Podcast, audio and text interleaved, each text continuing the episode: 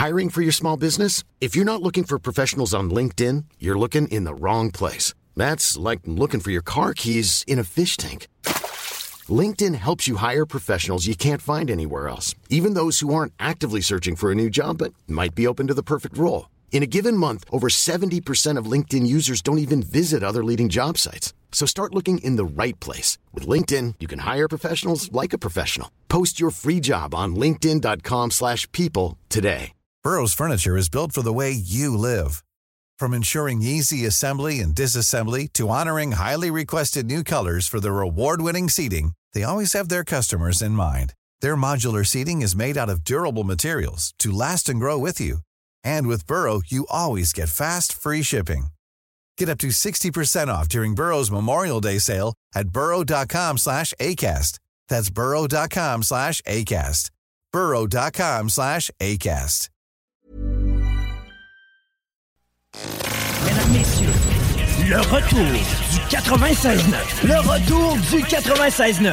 Les salles des nouvelles. Actualité, politique, entrevues, faits divers. Du junk et de la pourriture en masse. Tu veux du sale Tu veux du sale Elle veut du sale Tout le monde veut du sale. L'actualité décomplexée. Les salles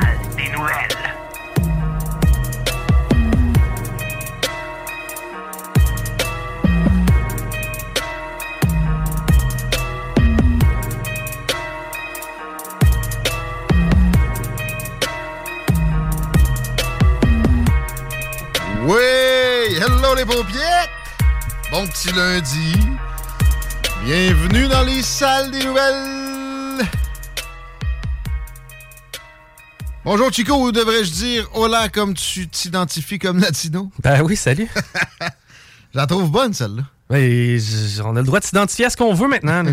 C'est comme moi qui t'ai identifié à t'identifier comme latino, pensant à ça pendant le temps des fêtes. Ouais, puis je sais pas, j'ai pas tellement la twist latino du tout en fait. là. Je suis plus, plus, proche d'être euh, norvégien que. Ukrainien, Ben, à la limite. tu pourras obtenir des, des biens. Je dis pas que c'est mauvais. C'est juste qu'on a un, un local à côté ici qui se remplit de, de choses données pour les immigrants ukrainiens. Puis oui, ou euh, ça a-tu rapport ou c'est vraiment juste un addon? Parce que là. Ah, non, mais il y a des Ukrainiens qui viennent au tournoi puis oui. Oui. Je, je comprends pas bien ça. Mais non, il y a surtout des immigrants qui ont souvent perdu pas mal tout là-bas. Moi, on, qu'on les envoie ce qu'on veut, y a pas de trouble. là. Les guns, par contre, c'est une autre affaire. Ah, mais ceux qui sont ici, ils, ils reçoivent pas de guns. C'est ça la bonne nouvelle, mon chico. Merci. Là-bas, ils sont rendus avec des tanks. Ouais. 200 tanks de, de l'Occident en entier. La Russie chie dans ses culottes, man. C'est un tank par 50 km à la longueur de la frontière ukraino-russe. Elle va être aussi étanche que le chemin Roxham. Ah ouais, ça regarde. Le chemin Roxham est moins étanche. Écoute, on souhaite quand même que les Russes s'en aident, là, évidemment. Il faut répéter les euh, généralités de ce genre-là, parce que sinon on se fait traiter de pro-dictateur. Ben, l'assaillant demeure le russe, mais je t'annonce que moi, voir des images de Russes se faire attaquer par des soldats ukrainiens, je trouve pas ça plus cute d'un bord que de l'autre. Pas mieux, puis les, les exactions au cours des deux côtés, peut-être plus le côté russe vers l'Ukraine qu'autrement, je sais pas. J'ai cette impression-là, mais j'ai de la misère à me sortir de la propagande. Veux-tu savoir ce qui va m'aider à me sortir de la propagande, du coup? La paix.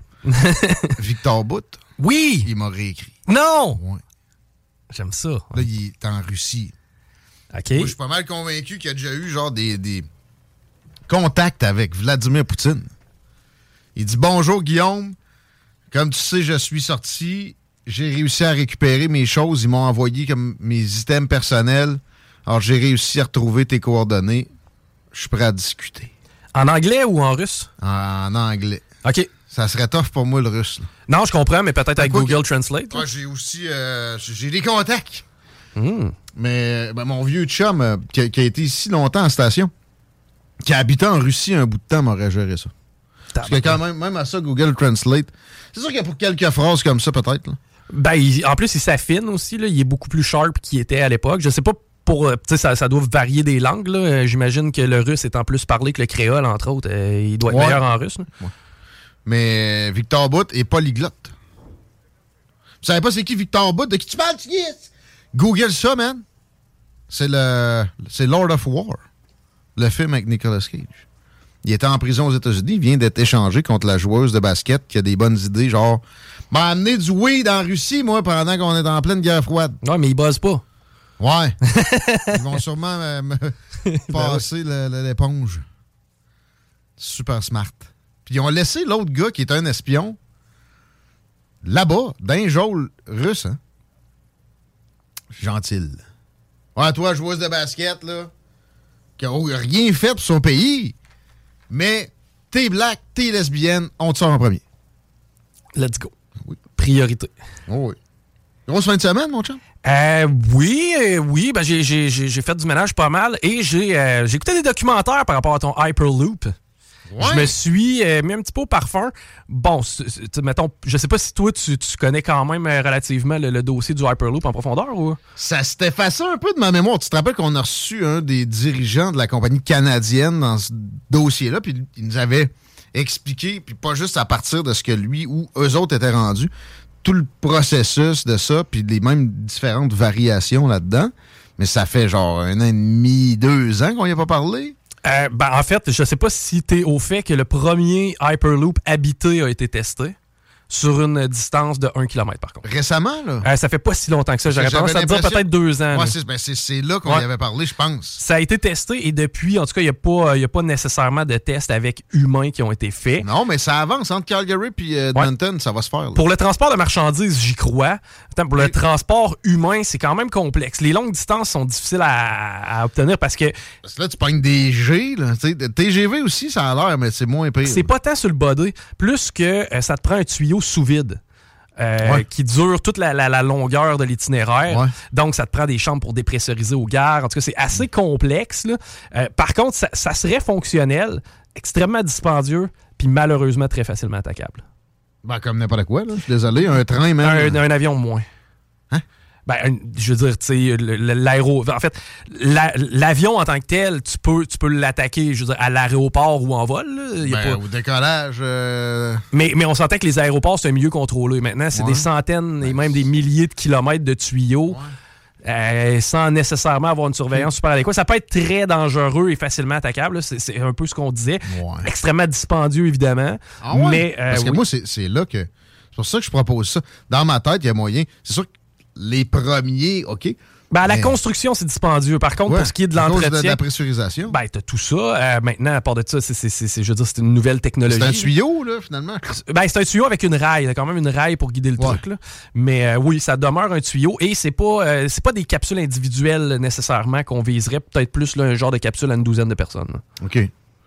Mais je pense que tu pourrais avoir les deux. Puis c'est ça, dans, Ouais. mettons, du première classe, là, sors en, en dedans du même, même temps qu'en vol, même plus rapidement qu'en vol. Ben, moi, je vois ça. T'es sur la côte ouest, je trouve. Tu sais, il y a un aspect aussi de, de, de- santé derrière tout ça. Là. Quand, par exemple, si on prend le déploiement des, des vaccins, je veux dire, ça, tu, tu mets une palette dans le, Etc. dans le Hyperloop. là, mais mais c'est, c'est faisable. C'est faisable, c'est dispendieux. rapproche le plus de la téléportation dans mon esprit Ouais, détourné. ouais, ouais, ben, tu sais, c'est un moyen de transport extrêmement rapide. là. Mais tu sais, en même temps, ce qu'on, disait, par contre, sais, l'avion, ça fait 100 ans là, que c'est, le même genre de Ouais, technologie. mais là. ça pourrait évoluer aussi dans mon euh, humble optique. Eh, Exact. Par contre, c'est ça, c'est long. C'est très, très long. Non, mais c'est c'est la même distance euh, que, mettons, en 1952, tu faisais Montréal-Paris, c'était la même maudite durée de salle. Ben, t'as eu le Concorde qui a été une révolution à un certain moment. Par contre, là, c'est plus en, euh, c'est plus en À cause activité. d'un accident ou deux. Puis d'ailleurs, ils parlent d'hypersonique pour de l'aviation civile prochainement. Je comprends pas pourquoi c'est lent de même. Il y, a rien que moi qui chiale après ça. Ah ouais? T'as personne en avant, on dirait qu'il y a du trafic. là. T'es t'es là, tu checkes par le hublot. Gros, elle passe en troisième vitesse. Tu sais, quand c'est les vents qui déterminent la durée de ton voyage, il me semble qu'il y aurait moyen d'avoir un peu plus d'influence. Et là, puis euh, Hyperloop, euh, entre le- l'Amérique l'Europe, il y aurait moyen aussi dans mon optique. Euh, ben oui. Sous-marin? Ben oui. On a, on a énormément de câblage entre euh, les deux continents. Va être déposé. Ouais. Mais Et- tu peux pas déposer un tuyau sous vide. Là. Ouais. Ben, à un moment donné, faut que tu le fixes. Là. Ouais. Il peut pas être à la. Ah, ah, ouais, mais c'est ça. Je sais pas, là, ça, ça aller voir un fond marin, là, ça peut être profond. On a peut-être pas Mariana's Trench en, ici puis là-bas. là. On va voir les autos volantes avant ça. Ah, ben les drones, c'est déjà commencé. La livraison par drone, d'ailleurs, là, c'est en, expansion. C'est vrai, à Dubaï, euh, c'est parti des euh, taxis volants. Les taxis volants, je me rappelle des, tests en Angleterre, ah mais la livraison, là, Walmart qui vient de porter ton, euh, ton paquet de, papier de toilette, c'est commencé. Là-dessus. La semaine passée, c'était 6000 livraisons à date. C'est des balbutiements, mais éventuellement, ça va bien aller. Sinon, pas ça. Ah, ben c'est à peu près ce que j'ai fait, là, écouter des documentaires. Euh, à part de tout ça, qu'est-ce que j'ai fait? J'ai dormi été plate, mon fin de semaine. J'ai écouté le hockey un peu aussi. Écouté le, foot hier. Hier, beau bingo. Du gros fun hier. Ouais. Euh, bingo cinéma. Yes. J'ai eu des bons commentaires. Euh, c'est rendu, vous êtes. C'est comme une, un orchestre. Bingo, pour vrai, man. Toi, t'es, es chef d'orchestre avec la petite baguette.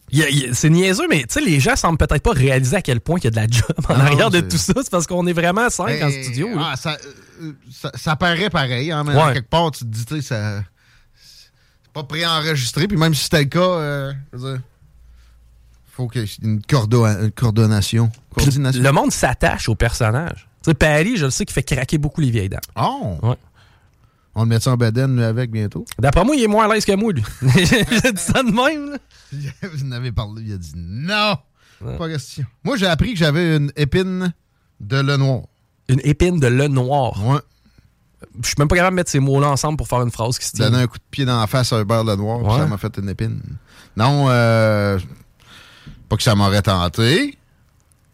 Mais, non, pas, mais pour vrai, c'est un. Je pensais que j'avais le pied cassé, là, je radotais ça. Là. Ben là, idéalement, si t'as le pied cassé, ça te prend un élément déclencheur. genre. Ben, j'ai couru en croque. OK. Puis depuis ce temps-là, j'avais fucking mal au talon. Quand j'étais allé en France cet automne, ça, le, courage en croque, c'était au mois d'août. Puis j'avais mal. Puis là, cet automne, j'étais comme, j'espère que ça sera pas si pire quand je vais aller à Paris parce que j'ai l'intention de marcher. Ça a été débile. J'avais mal à l'autre jambe solide tellement que je compensais. Puis j'ai marché comme un, un sans-dessin. Après, ça a slacké un peu. Je connaissais pas ce cochonnerie-là. Si vous avez mal au talon, de fortes chances que vous ayez une épine de lait noir. Puis comment tu le diagnostiques? Radiographie. Radiologie, même affaire. Bon, en tout cas, ils ont pris une photo de ton pied d'une machine. Trois, tu sais, euh, au travers euh, X-ray. Puis, je veux dire, ça se matérialise comment? C'est quoi? C'est? Que dans le fond, ton air qui part du talon, puis tu sais, qui fait que tu peux te plier le pied, là. Oui. Euh, au, départ, où ton talon, il, est un peu déplacé, puis il est calcifié. Fait que c'est quasiment comme un os en pic qui s'en va vers le sol. Wow. Fait que ça fait mal. Ben, c'est ça. Puis là, maintenant, comment on réussit à régler ça? Ça se règle pas. Ben là. Ben, ultimement, ça a l'air qu'une opération peut me. sais, on est en train de parler de tubes sous vide pour déplacer des gens à des vitesses supersoniques, puis là, tu me dis que ton talon se soigne pas. On va prendre la scie. La fille, en plus. On va envoyer ça à ton médecin de famille. J'étais comme, ouais, ouais. N'est pas. Hum. Fait que je suis loin d'être euh, soigné. Il y a des euh, cliniques de podiatrie privée, plus que d'autres affaires, ça. Tu peux te faire poser un plâtre dans le privé, ça coûte moins rue que mettre une attelle. C'est vrai. Ouais. là, ma blonde m'a acheté des semelles de talons. Parce que là, dans le fond, le but, si je comprends bien, c'est ah, d'essayer de le ménager le plus possible. Ouais. C'est plate un peu, là. Rendu à 36. Mais, parlant de ma blonde, elle a un vibrateur. OK. Ça s'appelle un masseur. Gun à massage. C'est-tu celui, là, le Hitachi avec la grosse boule au bout, là? Ouais. Yes. C'est moi, ça? Ah, ben oui. J'espère que c'est toi. Je, je sens que je l'avais fermé. Moi, je pensais de l'avoir fermé. C'est surtout quelqu'un qui sait pas que t'es en ondes. Hein? Ouais, puis c'est quelqu'un qui fait de la radio ici. Ah! c'est yes. Salut. Euh, mais sais, salut Tiggy de pas avoir fermé ta sonnerie. Oui. Moi, j'écoute plus jamais CJMB. Ça, oui, ça, maintenant, je suis en onde. Oui, je suis en onde. Je suis en onde. T'es-tu en onde? On la rappelle. Ben, non. Si vous avez ça à régler. On la présentera officiellement, autrement que sur speakerphone. Ouais. Qu'est-ce que je disais? Tu parlais de ton, euh, ton talon. Ouais. Talon d'Achille. C'est pas mal ça. Euh, ouais. Le vibrateur? J'ai gossé après ça. Le lendemain, c'était vraiment beaucoup mieux. Mmh. Ça, j'ai gossé après ça. Puis là, man, je me suis pas senti le pied aussi bien depuis des mois. Tabarouette, OK. Fait j'ai l'intention de continuer ça. Mais là, c'est ça, c'est sûr qu'une shot, je vais marcher à côté puis je vais avoir mal une semaine après encore. Là. Fait que euh, j'ai le goût d'aller direct à l'opération. Ben, c'est parce qu'à l'âge que t'as, euh, moi, je verrais ça comme option. Là. Ouais, mais euh, fais-toi faire des souliers sur mesure, Tiggy. Hey! C'est tout le temps laid, ça, des souliers sur mesure? Premièrement, c'est dégueulasse. C'est vrai que c'est laid. Deuxièmement, ah, mais tu peux faire faire juste une euh, orthèse, là. Ouais. Ouais, oui. Ça va me coûter 3000 pièces. Je vais oublier de mettre ça dans... Quand je change de chose, voir que... Tu sais, voyons donc. T'aurais été dans la marde, mettons, si ça avait été v'là 2000 ans. là. Ouais. mais, là, mais là, je suis dans la merde, pareil. Fait que Ouais. là, mettons, je me fais faire une, une, euh, une semelle à 1000 pièces là. Puis je l'oublie. Mais même si je la mets tout le temps, là, je change de chose, là, ça marchera pas, ça. Non, pis t'as pas des souliers d'un pied à temps plein non plus, là. Exact. C'est puis c'est surtout quand je suis nu-pied que ça me fait mal. Bon. Je suis dans le jus. Puis euh, j'ai visité Château-Richer. North. Si bol, allé loin. Hier.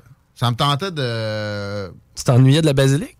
Ben, moi, la côte de Beaupré, j'aime bien ça. Puis, tu sais, on fantasmait, moi et ma blonde. Je peux pas l'habiter là, mais j'aimerais ça pareil. L'ul- L'ultime hood, pour moi, ça serait à côté de chez Fred, dans Saint-Achillé. Fait qu'on est allé se promener là. Tu sais, il y avait une maison qu'on avait vue à- sur Centris qu'on trouvait intéressante, mais tu sais, pas dans des prix non plus qu'on peut se permettre. On voulait voir. Ils demandent bien trop cher en passe. pas de sens, man. Cette vieille bicoque, tu croches. 1 million 200 000. Vous m'expliquerez comment ça marche le marché immobilier, parce que moi, je comprends. Ah, des fois, il y en a des. Il y en a qui s'essayent, là, tu sais. Puis Man, lui, bon, des buildings à 10 étages de condos bien plein site, puis ils se vendent des bungalows à 1,5 million. Ça n'a plus d'allure. ouais. Mais là, lui, un- 1,2 million, par exemple, à sa défense, il y a du terrain, en masse. Même à ça. En tout cas, ce que j'ai appris de ça, deux choses. On rentre comme une bine dans le nord de Château-Richer. J'écoutais CJMD dans le bois. Bonne nouvelle. Mais aussi, euh, on dirait que je me, je me surprenais à être euh, éberlué par les capacités de mon auto. On aurait dit que je faisais du skidoo. Tu sais, ça virait de sourd dès que je montais une côte. hein. Mais tu sais, on était comme au chaud, euh, en buvant un petit café. Ça de la grosse trail. Tabarouette. C'est ça pareil quand tu, tu penses à ça, un char. C'est quand est-ce que t'es allé samedi ou hier? Hier. Hier, En hier en tempête. plus, il faisait pas beau. Là, hier. Tempête. Ah, tempête, euh, je sais pas. Là, mais- Tempête. Euh, Il a pas que- pelleté encore. Je t'annonce que quand on est sorti du site au bingo, en face de la porte, il y avait minimum trois pieds de neige. C'est sans aucun joke. Ah? J'ai dit à Rémi, j'ai dit, t'en as quasiment aux épaules, buddy, puis c'est vrai. Voyons. Ah non, non, non, il y avait des belles lames ici. C'était vraiment pas beau. Hier, début de soirée, il fallait pas que tu prennes ton char Je pour le fun. que c'est deux tiers de la dernière tempête qu'on a eue.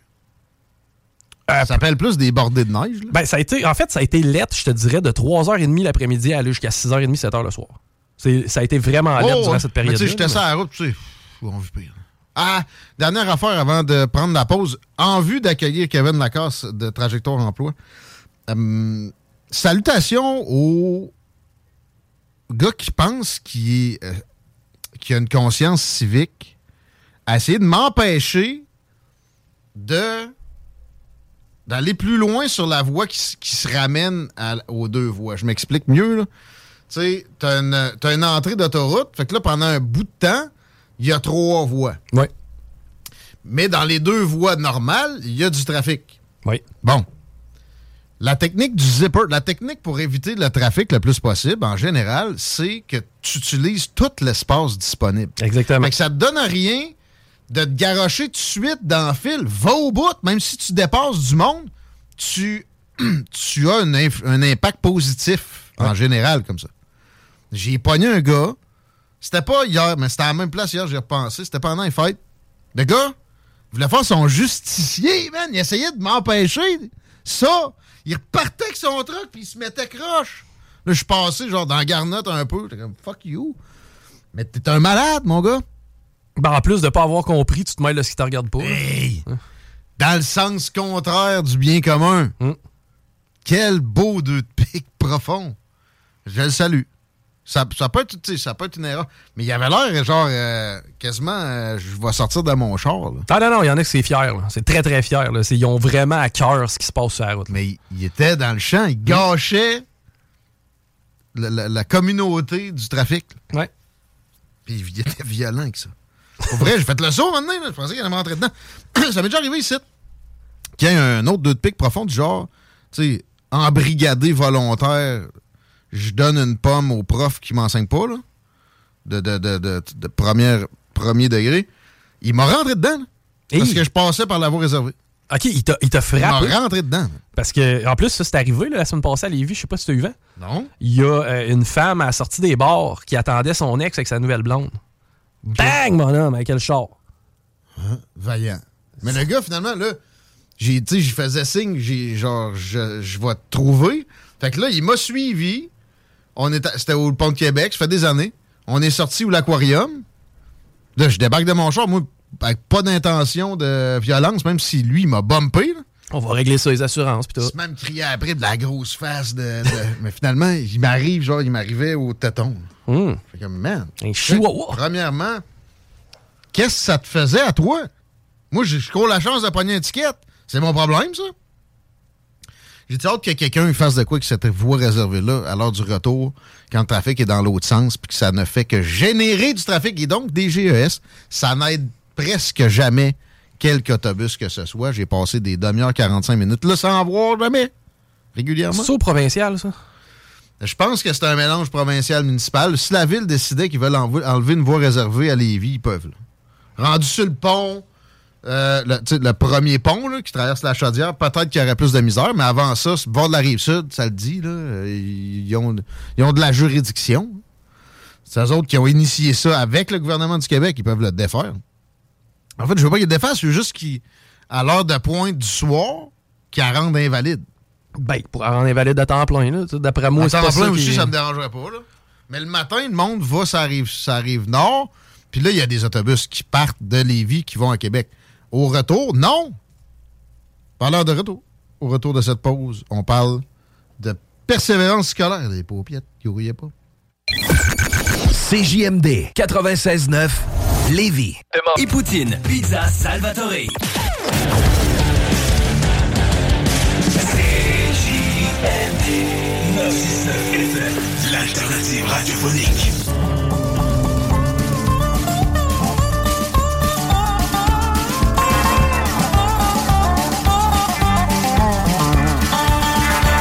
Mais oui, les paupiettes, 15h28. Ça parlait de mon chum Eric Nitolo. Les pizzas Salvatore, ben oui, s'installe à Montmagny. Vous cherchez une job dans la restauration. Pourrait pas être mieux qu'avec eux autres. On vous les recommande. C'est toujours de chercher quelque chose qui est en, expansion. Si on veut pas avoir à tout recommencer. C'est vraiment le cas fortement de cette gang-là chez Pizza Salvatore. Puis parlant de Montmagny, l'Everest, euh, l'Everest, euh, Triple A, vous connaissez, c'est une euh, équipe de hockey junior 3A, du hockey de finesse, de grande qualité. Ils sont à Lévis euh, exceptionnellement ce vendredi. Vous pouvez aller les voir, c'est dans le cadre du tournoi international Atome. Et ça va y aller fortement par là. Mais sinon, je vous recommande d'aller faire un petit tour à, j'allais dire l'autre bout de la 20, mais tu sais, direction Est. Montmagny, c'est à côté. L'aréna est vraiment bien faite et vous allez avoir du plaisir. Garantie Everest euh, AAA. Junior, Montmagny, tapez ça, vous allez tomber sur le site facilement et avoir du plaisir. Comment ça va la, la circulation du, du plaisir, j'imagine? Habituellement, les lundis sont toujours plus mollo et à date, ça semble être le cas, quoique il y a quand même des conditions euh, routières euh, pas si évidentes que ça dans certains endroits. La 20 direction ouest à la hauteur de Taniata, on est au ralenti. Même chose pour ce qui est de, euh, du pont La Porte. En fait, sur toute la longueur, direction sud, il y a un léger ralentissement, mais rien de majeur. La capitale en est, c'est débuté à la hauteur de Robert Bourassa. Et sur Robert Bourassa, ben, ça tend à s'installer. Dans les tout à l'heure, on va parler des miracles de Mme Guilbeault. Parce qu'elle va régler le problème des traversiers, Chico, en Yes. un tour de main. Mais on va régler peut-être des, des vrais problèmes. Pas vrai avec Kevin Lacasse, DG adjo- adjoint de Trajectoire Emploi, notre voisin. Et salut Kevin. Salut messieurs. Content de te retrouver. Pareillement. Content qu'on parle de persévérance scolaire. On avait pris l'habitude de faire euh, un round-up là-dessus. Je pense que c'est la troisième année en fil. Il y avait des fois des petits quiz qu'on s'était tapés. Effectivement, ben en fait, euh, la semaine de la persévérance scolaire, ça s'en vient là, c'est dans la, la deuxième semaine de février, la semaine de la Saint-Valentin. Ah bon? Euh, dans le fond. Après le Super Bowl? Effectivement, le On, lendemain du on Super pourra Bowl. s'en refaire un quiz. Je te réinvite tout de suite si tu veux, juste à me donner un coup de coude. Là, Yes, je t'envoie un courriel. euh, Et voilà. Puis on regarde ça. Ou, ou tu cognes sur le plancher. puis Ouais, c'est vrai. Ça peut être simple comme ça. Euh, ouais, la- les, les journées de la persévérance scolaire, euh, vous avez beaucoup de choses à faire là-dedans à Trajectoire Emploi. Vous êtes allié aussi avec la, la PRECA. Qu'est-ce qui se passe cette année? Là, Effectivement. Ben, dans le fond, là, euh, ce qui m'amène aujourd'hui, c'est un communiqué de presse conjoint entre PRECA. PRECA, c'est partenaire pour la réussite éducative en Chaudière-Appalaches, qui est l'instance régionale de concertation qui travaille beaucoup au niveau de la, de la persévérance scolaire, mm-hmm. réussite éducative, conciliation et de travail. Cette année, PRECA a interpellé euh, la Chambre de commerce euh, par rapport à la situation de l'emploi là euh, chez les jeunes, qui est de plus en plus, euh, je dirais, inquiétante. Ben, ici, c'est plus que le plein emploi. Fait qu'évidemment, la pression se retrouve beaucoup sur des jeunes qui en, un claquement de doigts, peuvent gagner leur vie comme un adulte. En fait, on a la tempête parfaite en Chaudière-Appalaches. C'est-à-dire qu'on a un des taux de chômage qui est les plus beaux au Canada. La dernière fois que j'ai regardé, on était à 1,9 ah, C'est pire que l'Alberta, ça n'a pas de sens. Donc, il y a ce volet-là de l'autre côté. Puis de l'autre côté, ben, on est la région... Euh, si on se compare partout au Québec, où l'emploi chez les jeunes au secondaire est plus élevé. Ah bon? Donc, en Chaudière-Appalaches, c'est 70% des jeunes au secondaire qui vont travailler, mais dans les autres régions, on parle de 50% Fait qu'il y a quand même un gap de 20% qui est assez euh, Corrélation probablement avec le, taux d'emploi qui est vraiment fort. Je ne veux pas présenter ça comme une mauvaise chose, mais évidemment que ça tout a des conséquences euh, négatives et positives. bon, dans les négatives, ça peut être ça, mais là, OK, il y a l'esprit d'entrepreneurship aussi qui est plus présent dans Chaudière-Appalaches. Assurément. Puis euh, il y a un autre élément qui va être davantage marquant plus on s'en va vers le sud de la région, c'est là où on va voir là des euh, où il y a le plus de défavorisation sociale puis de défavorisation euh, matérielle ou monétaire, ah, si on ah veut. Euh, donc ça, ça joue un impact aussi.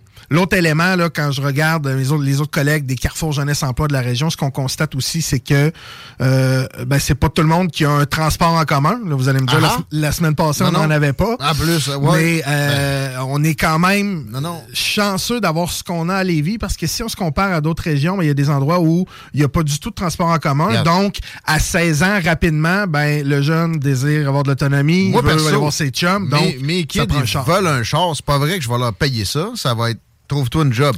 Mais là, un coup que la job est là, pendant que, je ne veux pas dire de lâcher tes études pour ta job, t'acheter un char, certain, mais euh, là, ça met en place une game de ping-pong euh, mental. quelle place on accorde à quoi?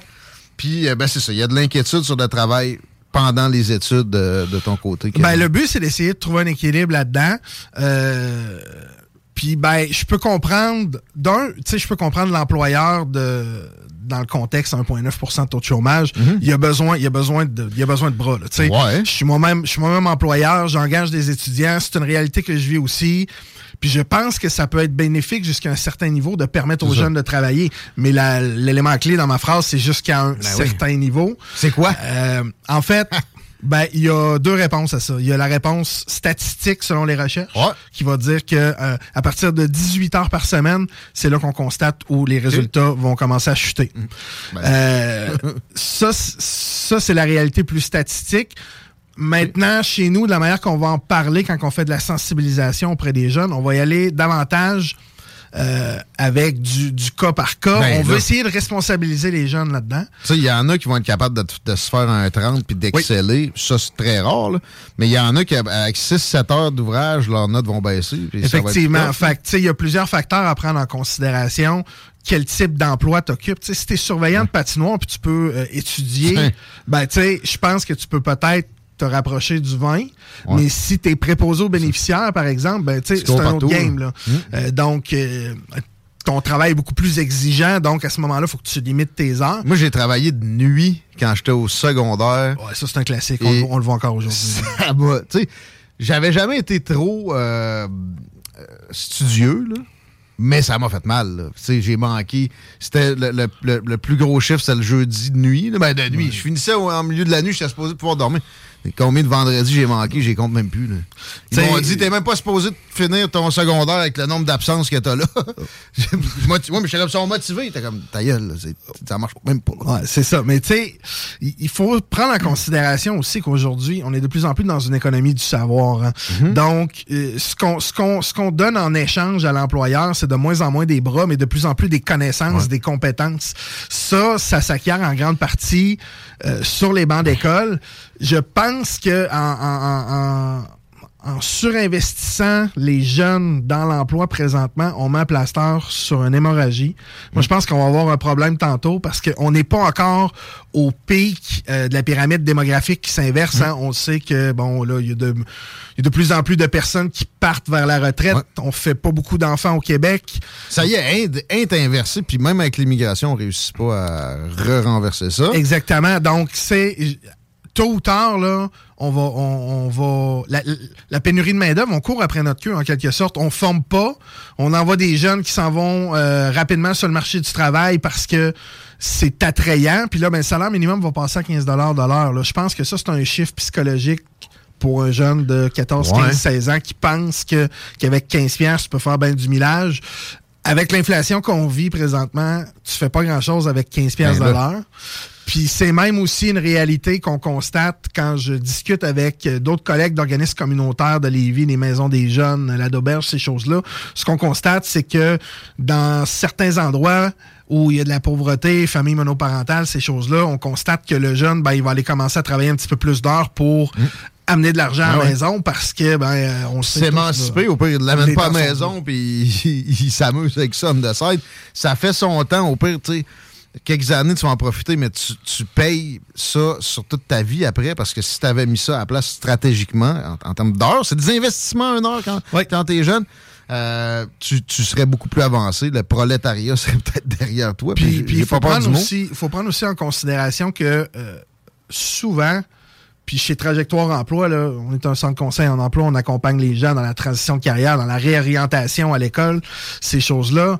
Euh, on en voit beaucoup là, de gens à 20, 25, 26, 27, 28 dans la trentaine qui disent Ouais, ben, tu sais, j'ai passé de job-in en job-in, mm. euh, puis là, ben, je suis tanné, je veux me caser, mm. mais là, retourner à l'école à 30 ans, quand t'as peut-être des enfants ou quand t'as un rythme de vie, euh, ça demande un sacrifice qui est beaucoup plus important, un investissement qui est beaucoup plus important que euh, de le faire tout de suite ben quand on est là 16-17 dans la vingtaine. Ton cercle social est dans la même réalité que toi. Moi, je l'ai fait en retournant à l'école. Quand tous mes chums, ils gagnaient 100 000 autour, là, ça faisait chier. Puis là, ben, tu sais, tu veux, tu veux sortir au bar le vendredi soir, mais là, tu te rends compte que finalement, t'es pas capable de suivre la gang. Tu travailles pareil le vendredi soir. Eux autres, c'est fini ce temps-là. Eux autres, c'est lundi au vendredi. Tu travailles pareil. De toute façon, tu serais cassé parce que ta job-in, c'est une job-in pendant que tu es aux études. Un coup que tu as fini, ça peut, ça peut aller, là, mais ce, sacrifice-là pendant des années, ça m'a pris cinq ans, moi.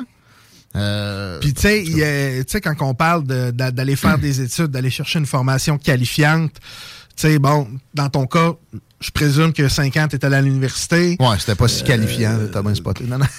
Mais, tu sais, ce que je veux dire par là. pas de maths, euh, évidemment.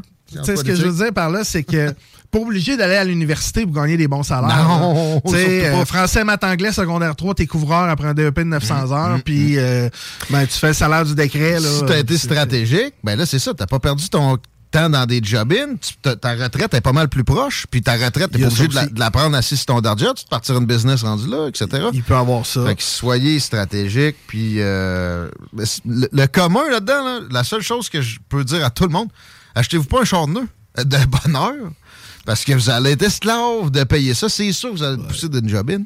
Mais le reste, bon, cas par cas, on va chez Trajectoire Emploi si on a ce genre de dilemme-là. On parle à Kevin Lacasse ou à. Ben, toi, t'es directeur adjoint, tu prends encore des cas. Mais... Écoute, Guillaume, on a, on a deux intervenantes psychosociales qui sont là pour accompagner les jeunes de, de 15 à 35 ans dans l'intégration, puis dans le maintien, puis au niveau de la conciliation et de ce travail.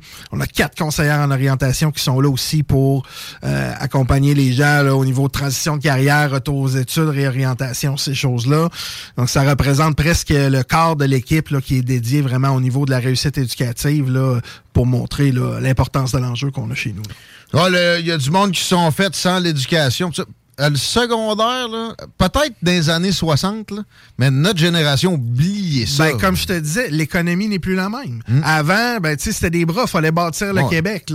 Aujourd'hui, ben, ça prend, ça prend des connaissances, des compétences, ça prend même pour combattre la pénurie de main-d'œuvre, le Conseil du patronat avait sorti l'année passée 10 solutions. Puis parmi ces solutions-là, il y a l'augmentation de la numératie puis de la littératie. Mm. Faut pas oublier qu'au Québec, on est à 49-50% de taux d'inalphabètes de personnes inalphabétiques. Fonctionnelles, plus que fonctionnelles, ça veut dire. C'est ça, là, tu sais, donc Là, on a un conseil du patronat qui nous dit augmentons la numératie puis la littératie pour être capable, pour faire en sorte que les gens puissent au moins lire le mode d'emploi de la machine sur laquelle ils travaillent. Faire un petit post Facebook avec pas 12 fautes en, en 7 mots. Ça peut être pratique aussi. Chico? T'as l'air d'un gars qui va ajouter quelque chose? Non, je trouvais ça intéressant. Ça nous prenait des bras pour construire le Québec. Puis là, ça, ça nous prend des penseurs pour peut-être le détruire. Ah, ouais, la, faire mieux, là. Ouais, ouais, ouais. Ah non, non. Euh, jeune, faut que, tu, faut que tu finisses au moins le secondaire. Puis après ça, Trajectoire Emploi, ils vont t'aider à t'orienter pour la suite. Voilà, mon ami. 15h42, Kevin Lacasse de Trajectoire Emploi. Merci. Merci. On s'arrête quelques instants. Vous écoutez les salles des nouvelles. On parle d'économie avec François Vincent, qui représente beaucoup d'employeurs d'ailleurs qui va nous, euh, nous expliquer ce qui se passe avec la semaine de la paperasse. Il y en a des semaines euh, thématiques ces temps-ci. On en traite une autre retour. 80... En connaissez-vous qui sont pas toutes poignées là-dedans? CGMD, c'est là que ça se passe.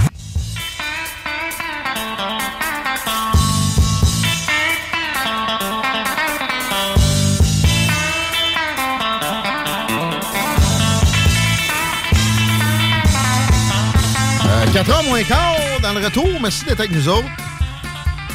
On a un, un magané comme notre chum Tiggy à LCN présentement. Pourquoi c'est à LCN encore? Mais il fait vraiment penser à Tiggy à part que sa chaise roulante a l'air plus propre. Ouais, mais il y avait la capacité de la parole, j'ai l'impression, celui qu'on a vu à la télé versus Guillaume. Ouais. On, on, faudrait y faire un lavage à la machine à pression, pareil, Tiggy. Ouais, mais on va le laisser dessus. Oui, oui. non, non, on attend la saison chaude. D'ailleurs, on le voit moins, vous l'entendez moins, vous l'entendez moins parler de Tiggy Number 2 parce que l'hiver, il y a plus de la, misère à s'en venir avec sa chaise, ça prend un transport adapté. Ça a des coûts, ça a des complications, mais on, va l'avoir avec nous autres bientôt. Si t'écoutes Tiggy, viens donc nous voir cette semaine, on s'ennuie. Ça dure pas un transport adapté, fait quelque chose. On s'ennuyait de François Vincent aussi, à moins que Chico me dise qu'il y a une alerte circulation, que c'est pire que tantôt. Bah, tu sais, ça tend à s'empirer, mais euh, à date, il n'y a rien de majeur. On va accueillir François Vincent pour parler de la semaine de la paperasserie, monsieur Fédération canadienne de l'entreprise indépendante. Version Québec, bonjour. Bonjour. Content, de te retrouver. Ah, tellement, man. On va se faire une belle saison ensemble. Généralement, on a des, des bons apports, des bonnes réflexions. Et euh, ben, ça ne fera pas exception cette semaine avec la semaine de la paperasserie. A une sortie de la FCEI spécifique en ce sens-là. Est-ce qu'on a. Est-ce que c'est déjà fait ou on a le scoop? Oui, on l'a lancé, on l'a lancé euh, aujourd'hui. Oh bon. Euh, puis c'est une semaine. On fait ça depuis 14 ans. 14 ans. Euh, c'est vous autres carrément qui avez inventé ça, la semaine de la paperasserie. bon, euh, c'est toujours le deuxième enjeu du dirigeant d'entreprise. C'était le premier, réduire le fardeau fiscal global. Le deuxième, c'était réduire ma paperasse. Puis là, on voyait que il y a trois choses que le gouvernement fait pour euh, mettre en place ces mesures, ces actions. Les taxes, il fait des, des dépenses publiques, puis la réglementation. Maintenant, il y a des mesures pour, ben, il y a le gouvernement, il y, a, le vérificateur général, il y a un budget, il y a certains trucs sur les deux premiers pans, que sont le, le, les, dépenses publiques puis euh, la taxation. Maintenant, il n'y avait rien, rien, rien. Il y a 14 ans.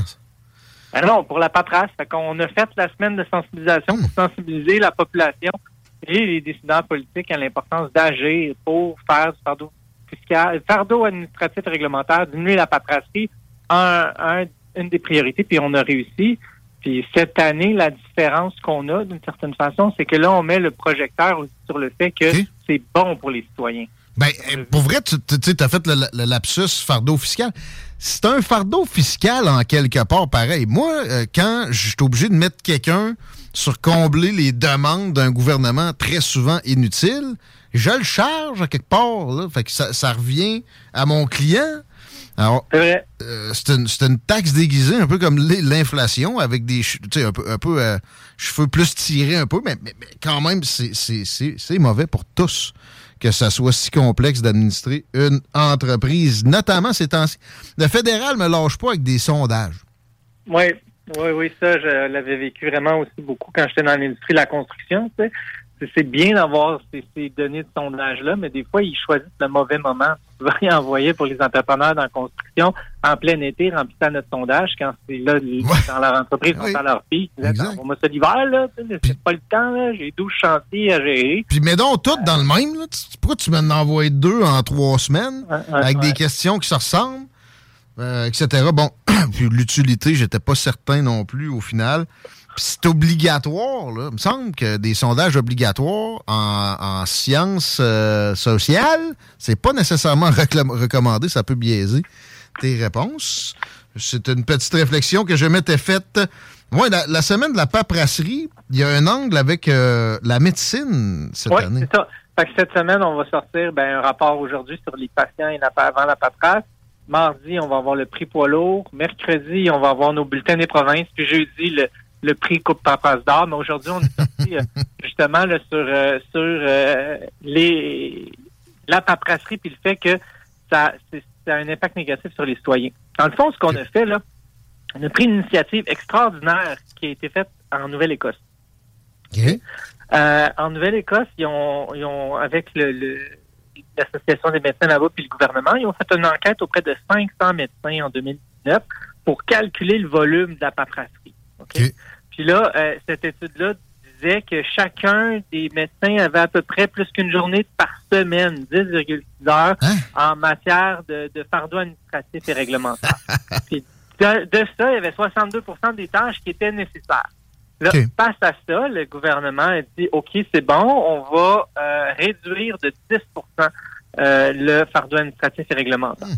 Puis ça, avec ce, nombre de temps-là, il était capable de calculer un nombre de patients, de millions d'heures, de tâches administratives, etc. Fait qu'on a appliqué la même méthodologie euh, pour l'ensemble des provinces. Ce que ça donne oh. euh, comme euh, comme données, c'est que c'est 18,5 millions d'heures à des tâches administratives superflues. superflues OK, dans le, 38% c'est ça. Ah, c'est ça, au Canada. Ça représente 55,6 millions de consultations qu'on pourrait faire. au Québec, c'est 4,4 millions d'heures à des tâches superflues. Ça équivaudrait à 13, ça équivaut à 13,2 millions de consultations. Euh, donc, on envoie, on envoie ça dans les dans l'espace public pour démontrer qu'il y a des façons d'améliorer le système de santé euh, qu'on n'a pas ou peu euh. C'est tellement bon pour l'économie. Félicitations la FCEI pour ça, c'est incroyable. Ben là, répète-moi le chiffre de 13 millions de consultations qu'on pourrait avoir de plus si on, enlevait de la paperasse inutile, prouvée comme telle de médecins. Exactement. Bon. Après ça, de l'autre côté, la productivité que ça peut générer, ça, qui va se traduire en revenus pour l'État au final. C'est assez, incroyable que ça se fasse pas plus. Puis une chance que la FCEI est là pour taper cette fesse-là. oui, c'est certain, mais tu sais, nous autres, on, ce qu'on leur recommande, on, on voit aussi ça comme étant quelque chose de positif pour les citoyens. C'est oui, la productivité, la personne va pouvoir euh, revenir au travail plus, plus rapidement, mais c'est vraiment pas cet angle-là qu'on a fait. On est vraiment plus fait sur l'angle euh, comment on est capable de, démontrer que le fardeau administratif et réglementaire a un impact négatif sur les citoyens, euh, puis qu'il y a une façon de pouvoir l'aider? Dans le fond, nos recommandations sont assez simples. Dans notre recherche, on dit, bon, là, nous, on applique une méthodologie qui est en Nouvelle-Écosse, mais il y a peut-être plein d'autres facteurs qui vont avoir une différence dans une province. Donc, on dit, faites la même recherche qu'on a fait avec vos collèges de médecins, allez chercher la data. C'est comme ça que vous allez être capable de vraiment savoir, ben, c'est quoi l'état des lieux. Tu sais, au Québec, admettons, considère que c'est 75 qui, euh, qui est nécessaire, etc. Mais après, au moins, tu as une donnée qui est concrète. Là. Puis avec ça, on dit, ben, prenez des engagements, comme la Nouvelle-Écosse, de réduire euh, ce fardeau administratif et réglementaire-là. L'engagement de la Nouvelle la Nouvelle-Écosse, c'est 10 Puis vous voyez, si nous autres, on appliquait le 10 là, euh, ben, ça équivaudrait là, à 1,3 million de consultations. Bon, ça serait déjà ça. mais il y a moyen d'être plus ambitieux. Christian Dubé a cette aura-là de, de, comptable, de gestionnaire là, chez Cascade. Là, il faisait des, des, des, compressions, des grandes améliorations de productivité.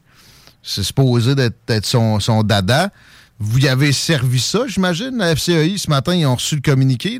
Vous, avez envoyé ça au, ministère de la Santé, j'imagine? Oui, on a transféré. on, fait bien les choses. On a transféré sous embargo pour ne euh, pas les prendre par surprise non ah. plus.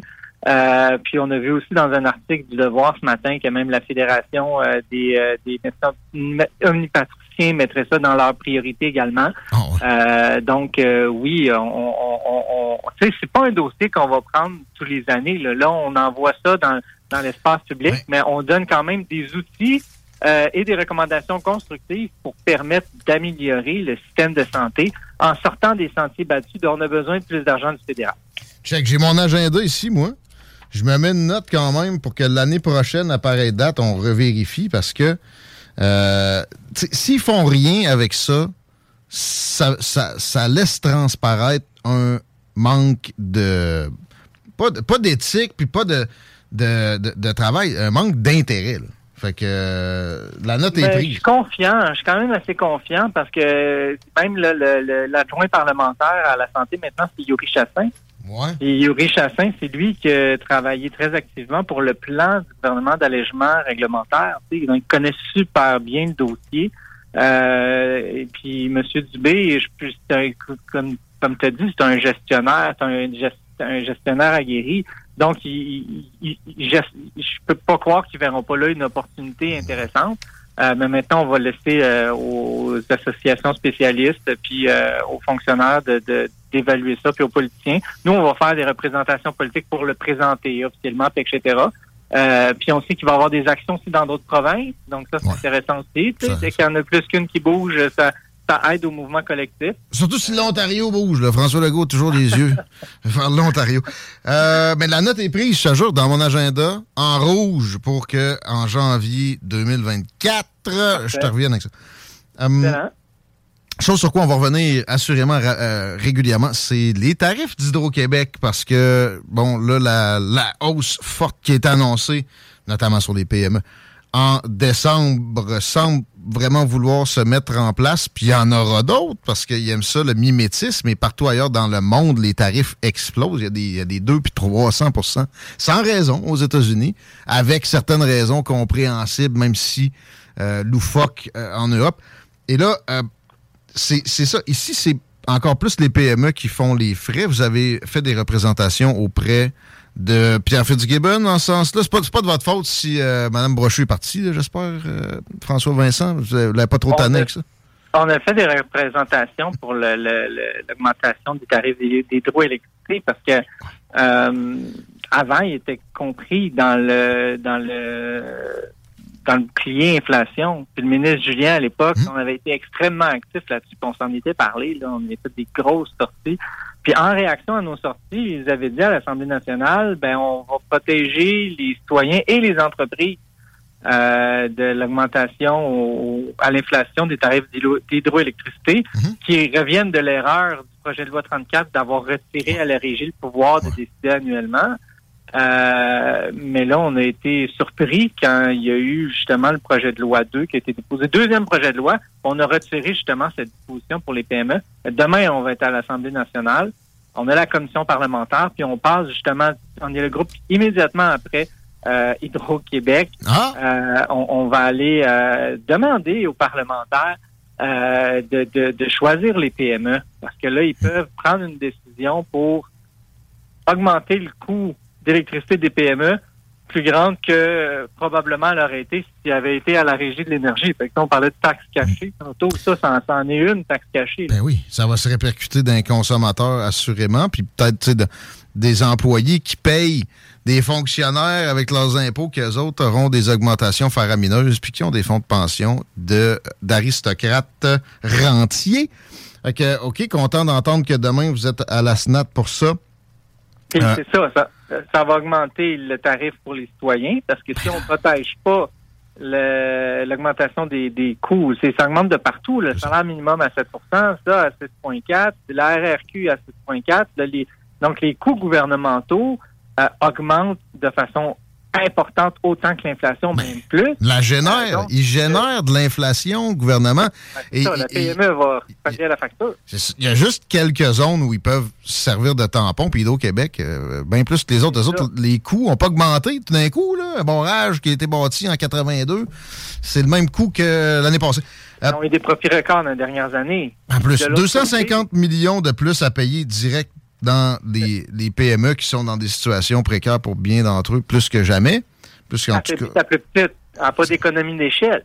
C'est les coûts, les, les, les, les, les, coûts courants, eux autres, qui augmentent. Là.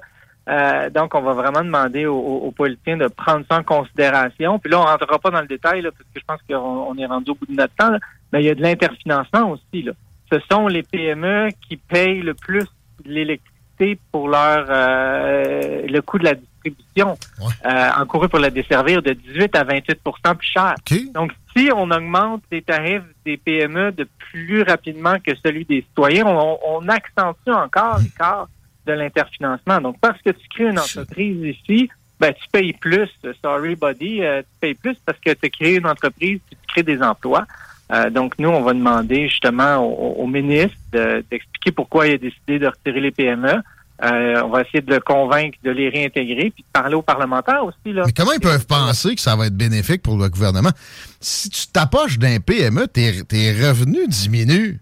Si tes PME sont vivifiés par une de tes politiques, tes revenus vont augmenter. Souvent, ta, politique, c'est t'enlever de là. C'est assez simple. Puis là, j'ai toujours en tête le deal avec l'État de New York. Je sais que c'est pas nécessairement commencé. Euh, la, livraison est pas au, pic. Là. Mais est-ce que, est-ce que les autres, ils ont ces augmentations-là? Parce que je sais que l'État de New York se sert de notre courant vendu à rabais pour attirer des entreprises puis favoriser son économie.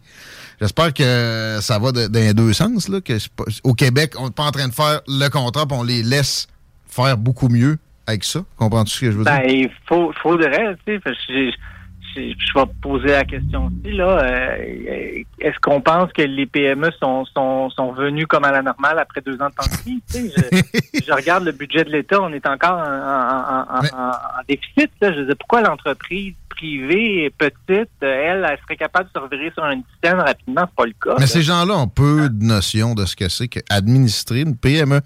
Très peu de, de ministres actuellement ont fait ça puis encore moins dans le, Québec permanent, c'est-à-dire la fonction publique. Puis même souvent, il y a des. Il y a des enjeux psychologiques là-dedans, il y a des regrets qui rentrent en ligne de compte, puis tout ça. Parce que pour arriver avec des affaires de même, qui au final vont donner moins de revenus, c'est assez évident à l'État. Il faut, faut, en tout cas, au moins une disette momentanée dans une vie d'information puis de, de compréhension de ce que c'est que les PME. Merci de nous amener. Ben, nous, on est là pour le pour, pour communiquer ce qu'est les PME, c'est quoi la réalité des petites entreprises. On, a des données les plus à jour, puis on va aller les partager aux décideurs, aux ministres, aux députés. On va leur donner tous les outils pour prendre la meilleure décision possible, puis on va être là pour soit euh, les encourager ou décrier la, la prise de position qu'ils vont prendre. Keep up the good work, François Vincent de la FCEI. Merci. Merci beaucoup. Merci pour la chronique et puis merci pour les apports qui sont faits par la FCEI à l'Assemblée nationale. Je sais qu'il y en a au fédéral, mais le gros de la taxation puis le gros des embûches pour les PME, ça se passe à Québec. On parlait de paperasserie. 13,2 millions de consultations. Je sais que là, présentement, c'est pas tellement tangible comme nombre. Ça représente combien de consultations par jour? Tu as divisé ça par 365. Ouais, ouais, Je sais pas, man, rendu des millions avec une, division avec des centaines, je suis fou. 36 164 consultations quotidiennes. 200 de Vidéotron bien plein, mon homme, qu'on vide à chaque jour. C'est ça que ça représente. Mais non. Oh, c'est important, la paperasserie, parce que... Puis ça, les syndicats, souvent, vont s'opposer à ça. Les médecins sont pas syndiqués. Ah ouais, je sais. Les cadres non plus. T'as pas le droit d'en enlever un. Il s'oppose. Tu te rappelles la jasette que j'avais eue ici avec la, la bosse de la CSN en Chaudière-Appalaches, qui était candidate libérale, comme par hasard, évidemment, par la suite. Parce que c'est des étatistes. Ils aiment pas ce qui est pas étatique. Puis la, la performance, c'est très peu étatique. Pourtant, il y a moyen. Et je reviens avec le chiffre de Pierrot Métraillé sur le nombre d'infirmières par 1000 habitants? Ouais. C'était-tu par 1000? C'était, c'était par 100 000, je pense. 17 infirmières en Suisse par 100 000 habitants. Ici, 9. Puis ça coûte plus cher qu'en Suisse. Pourquoi? Ben parce qu'on est moins efficace. Paperasse! Puis des cadres. Il y a plus de cadres qu'il y a de monde sur le terrain. La seule personne qui s'est attaquée à ça, c'est un gars que je vois se faire attaquer parce qu'il est gros puis il parle de santé. C'est Gaétan Barrette. Ça marchait, ses idées. Il s'est fait arrêter par Philippe Couillard, qui est un étatiste avant de vouloir améliorer le Québec. C'est le cas de François Legault. C'était le cas de Jean Charest. C'est le cas de PSPP. Évidemment que c'est le cas de Québec solidaire. Mais j'aimerais mieux, pareil, qu'on aille des étatistes qui sont pas dans le camouflage. Fait que moi, PLQ, PQ, CAC, si j'avais une baguette magique, et ça disparaît. Tout le monde à Québec solidaire ou au PCQ, puis on a un vrai balancier, comme ça on peut avancer. Trop loin de là. Ben, on a quand même des idées extrêmes à travers aussi. C'est parce que le reste, c'est de l'immobilisme extrême. Ça fait qu'il n'y a jamais une réforme qui est capable d'être faite. Jamais. Trouve-moi là la, la réforme dans les 30 dernières années. Qui a vraiment eu cours. là. C'est le virage ambulatoire, dans, dans- il y a 30 ans, ça? C'était la fin de Bouchard? Ben, je peux Ça, c'était une réforme. C'était de la merde. Je peux prendre mes rendez-vous sur Internet. C'est ça. Non, non. c'est quoi de profond, là, où on a analysé des programmes, là, puis on les a. On a appliqué les conclusions. On a coupé du gaspillage. On a accéléré des processus. On a rendu efficace tel pan ou sous-système dans l'État. Il n'y en a pas eu. Il y en a qui ont essayé. Il y en a qui ont été annoncés à plein. Mais ça s'est jamais fait en 30 ans. Après ça, venez me dire que les choses s'améliorent. C'est parce que là, en plus, un coup, parlons jurisprudence, entre guillemets, là, c'est- inconcevable. Fait que ça- devient une réalité. Les syndicats, après ça, si tu leur arrives avec quelques réformes que ce soit, ils rient de toi. T'es fait. C'est non d'emblée. Comme ce que la CAQ essaye de faire là, avec Christian Dubé. Ça arrivera pas. Parce qu'ils veulent être réélus. Je comprends. Je comprends cette, cette logique-là qu'en politique, tu te dis, si tu dis pas ça, ça va pas bien non plus. C'est mieux que ça soit moi que ça soit un autre. Mais si ça s'est appliqué back-à-back sur une trop longue période, puis t'as pas un vrai réformateur qui a amené ce sac de ça, puis prime fait primer la réforme sur le reste, t'es plus capable d'en faire. T'es embourbé dans l'immobilisme. Et ça devient un immobilisme extrémiste. Ce qui est présenté comme extrémiste, le changement radical, est en fait la, logique même, la, normale. Ce n'est pas extrémiste, c'est mitoyen. C'est pas n'importe quelle réforme hein, proposée, mais surtout en santé, une réforme profonde, en éducation, même affaire. C'est, ne pas en proposer et, et les mener à bien, c'est de l'extrémisme. Ça a bien beau être du supposé spectre central politique, c'est extrême. Mais tu sais, le statu quo, ça pouvait être cool un peu avant, là, mais là, c'est parce que là, on, on le sait, là, on est à l'ère du changement. Il n'y a plus rien de pareil. Moi, je suis né en 86, il n'y a pas grand-chose de pareil en 86 mais en 2023. Ben, En il y a fait- eu des adaptations. Moi, je parle d'une réforme de procédure puis de, de, de- de- de rendre efficient des, euh, des pans du gouvernement. D'éliminer du gaspillage. Tu sais que le, le proverbe tout ce qui traîne se salit, mais tout ce qui se fait est pas visé par une réforme s'engraisse avant d'engraisser le citoyen. C'est tout ça prend des, révisions puis des analyses de programmes avec action par la suite dans tous les bouts qui existent. C'est toujours en surface. La CAQ a éliminé les commissions scolaires, Tigui, voilà une réforme. C'était en surface. Qui est allé vérifier dans un centre de service maintenant, là, que le cash est bien dépensé, puis qu'il n'y a pas du monde tabletté que tu pourras envoyer sur le marché de l'emploi présentement, qui en a bien besoin? Personne. Jamais. C'est ça le problème. C'est tout. S'ils le font pas, en plus, quand c'est plein emploi plus, ils feront jamais. Jamais. Non, non c'est clair. Éric Kerr m'avait dit ici, c'est pas vrai que t'as pas le droit comme État de congédier un fonctionnaire. Puis là, j'avais dit, ben oui, c'est sûr que s'il fait un crime au bureau. Non, non, c'est pas ça que je veux dire. C'est plus que ça. On pourrait éclairer. La CAQ, en arrivant il y a quatre ans et demi, avec une promesse d'enclairer un certain pourcentage, en a engagé 70 000 de plus.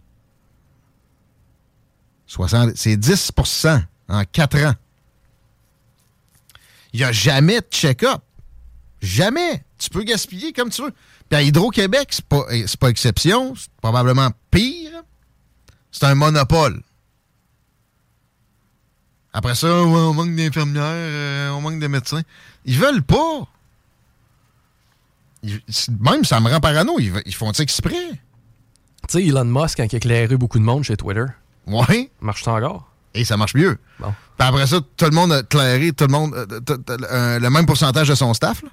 Plate à dire. Dans la Silicon Valley. Ce serait plate à dire, mais j'ai l'impression qu'on fait le même, la même opération ici avec notre État euh, et nos fonctionnaires. J'ai l'impression que ça fonctionnerait quand même. Pourquoi c'est pas arrivé? C'est purement électoral. Ben oui. Mais, mais ce n'est pas parce qu'une partie de la population qui un gros pesant politique a ce qu'elle veut que c'est bon pour la population. La, moitié des citoyens a dans son ménage quelqu'un qui est dépendant pour son revenu de l'État.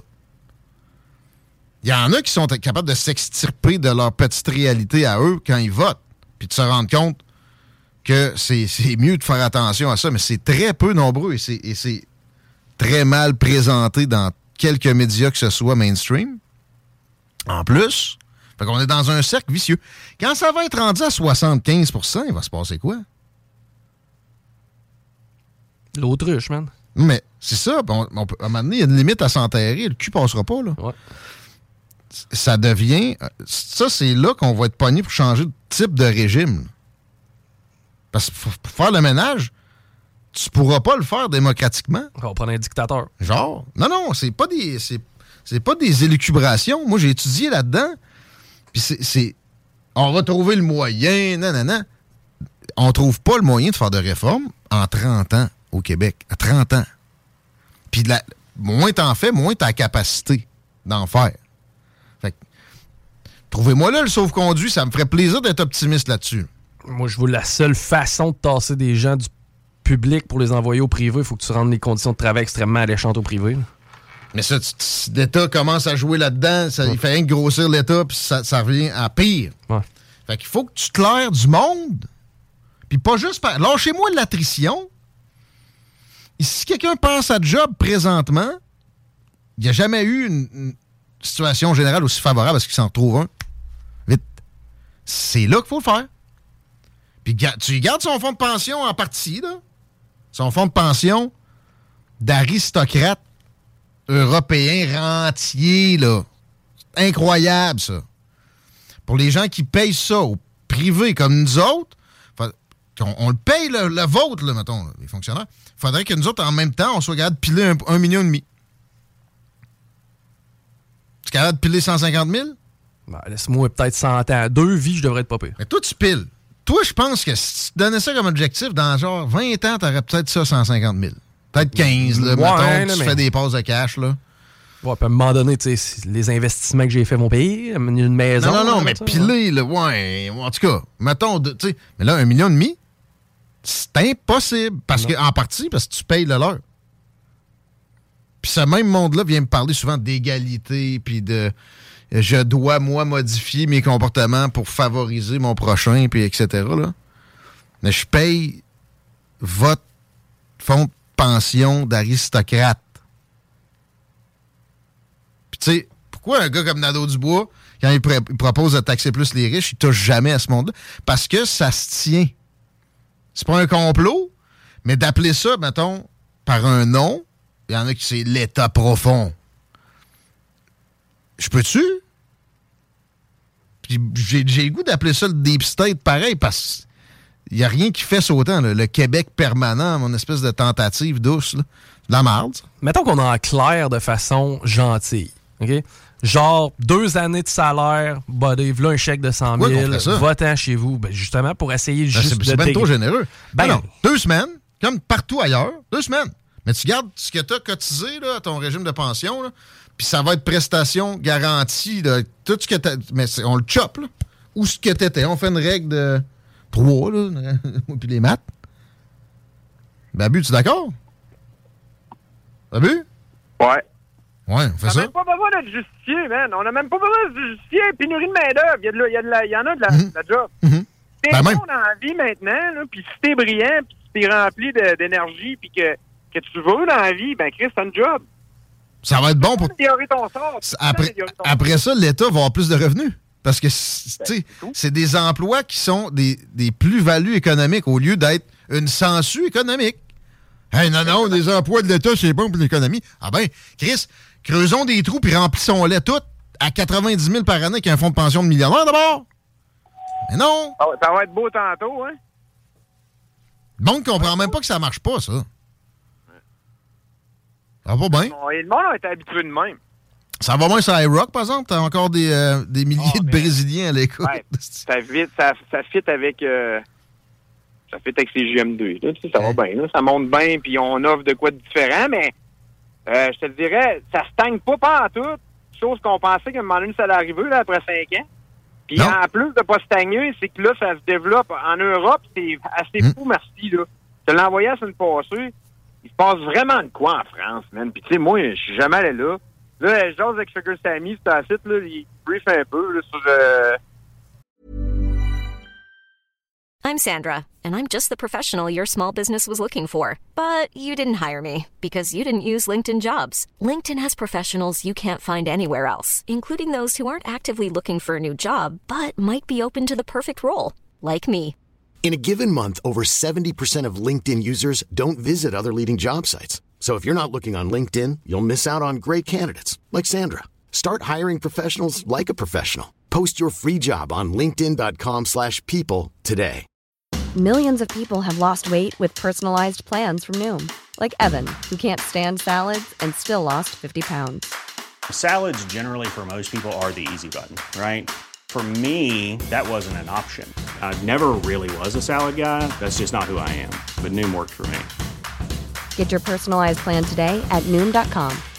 Real Noom user compensated to provide their story. In four weeks, the typical Noom user can expect to lose one to two pounds per week. Individual results may vary. comment ça marche rentrer là, là, tu sais, c'est... Un autre, c'est un autre monde. Ah ouais. Le monde ne nous connaisse pas. Ils- puis les Québécois, en plus, on arrive tout le temps là avec le mot texan qui fait en sorte que... Ouais, même lui, là. Ouais, ben oui. Fait- Il faut dire qu'il se rentre un balai. Mais drôle, il me fait rire, moi, Sugar Sammy. Il me fait rire. Ouais, je l'aime pas. Il peut d'un plus se laisser aller en France vite. là. Ben, probablement, ils ont l'épiderme plus euh, solide. Il y a des best-of de lui là, au talent de France.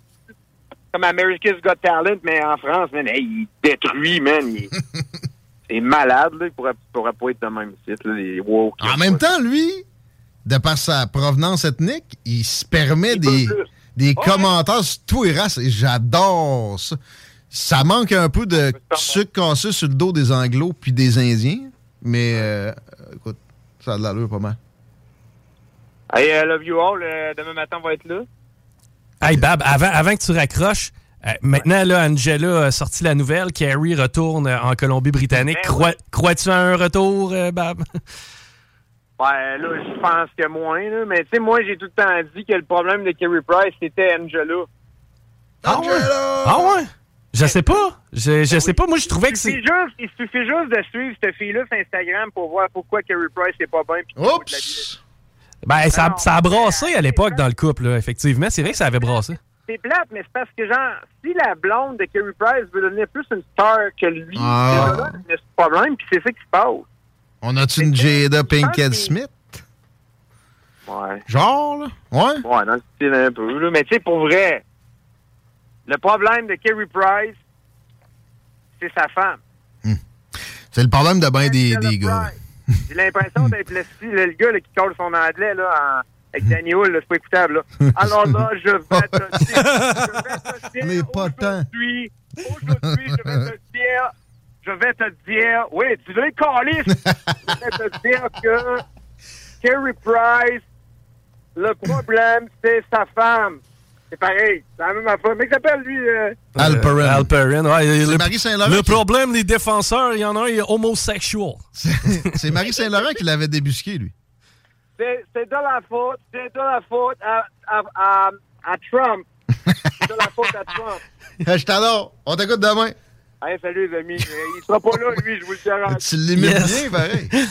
Écoute, Allez. pourrait retourner avec Marie Saint-Laurent, qui s'est fait voler, comme bien d'autres gens, par...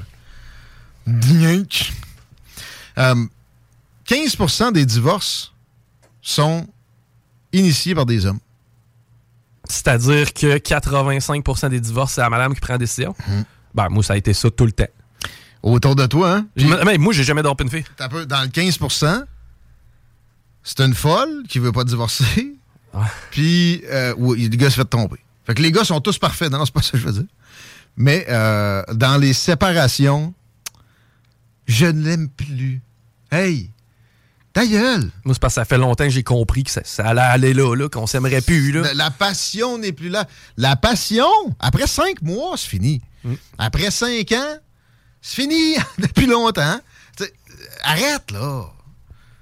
Qui me comptait quand ça prend trois cadeaux à ce fille-là de son chum pour qu'il ait son lollipop ben non. à sa fête? Oh my Mais c'est commun. Mais je le sais que c'est commun, c'est triste et pathétique. Euh, Je Honnêtement. vois pas, je je suis pas un masculiniste, toi non plus. Non, pas tant. Mais il y a des problèmes. Les, les gars dans nos sociétés occidentales en ont plus ses épaules que les femmes. Non, non, les tâches ménagères sont faites majoritairement par les femmes. Hey, qu'est-ce que tu mets là-dedans? Tout ce qui est dehors, tu y touches pas? Tu me niaises? Il y a ça, mais aussi, il y a quelque chose. Je pense que le gars tombe confortable plus facilement. Tu sais, des affaires de Ouais, ben, je vais passer la soirée à gamer chez nous ben, avec la chérie qui fait la vaisselle en arrière. là. Moi, je vois pas ça ben, ben des gamers de 37 ans. là. Non.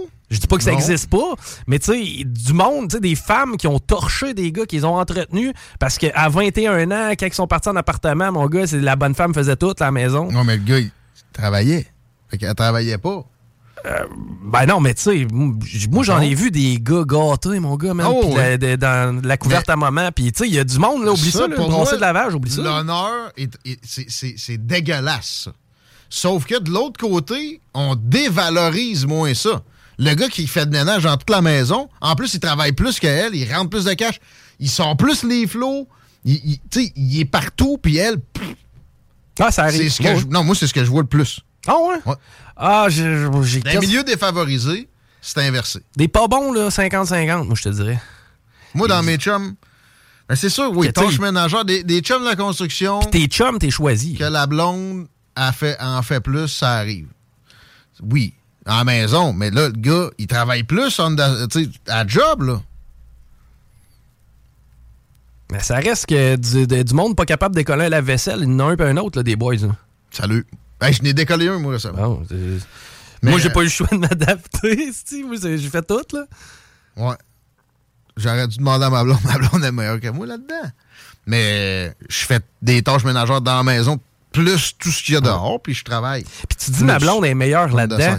T'as tellement raison. Puis ça, c'est dans tout, dans la vie en général. Tu sais, mettons, moi, personnellement, il y a une affaire que j'aille, OK? Puis j'ai peur, tu le sais c'est quoi? C'est le courrier, OK? Ben, moi, mes blondes, là, à chaque fois, ce sont eux qui se sont occupés, pas nécessairement des finances, mais simplement de régler les comptes, s'assurer que tout est à jour, tout est correct. Pourquoi? Parce que j'ai eu des blondes qui aimaient ça, faire ça. Eux se prenaient des crayons de couleur, mon homme, puis mettaient des dates là-dessus, puis c'était clean, puis ils étaient fiers de me montrer le cartable. Ben, Parce qu'ils sont meilleurs que moi. Moi, la tondeuse, j'ai pas de trou, moi, te la passer, ça va être clean au bout. Mais je- là-dedans, je suis meilleur. Faut pas tomber non plus dans l'égalitaire à tout prix. Là. Ben non. Ça, c'est débile. Les forces de chacun. Écoute, si toi, t'es super bonne sur le balai, moi, pas m'a lavé à la toilette, c'est tout.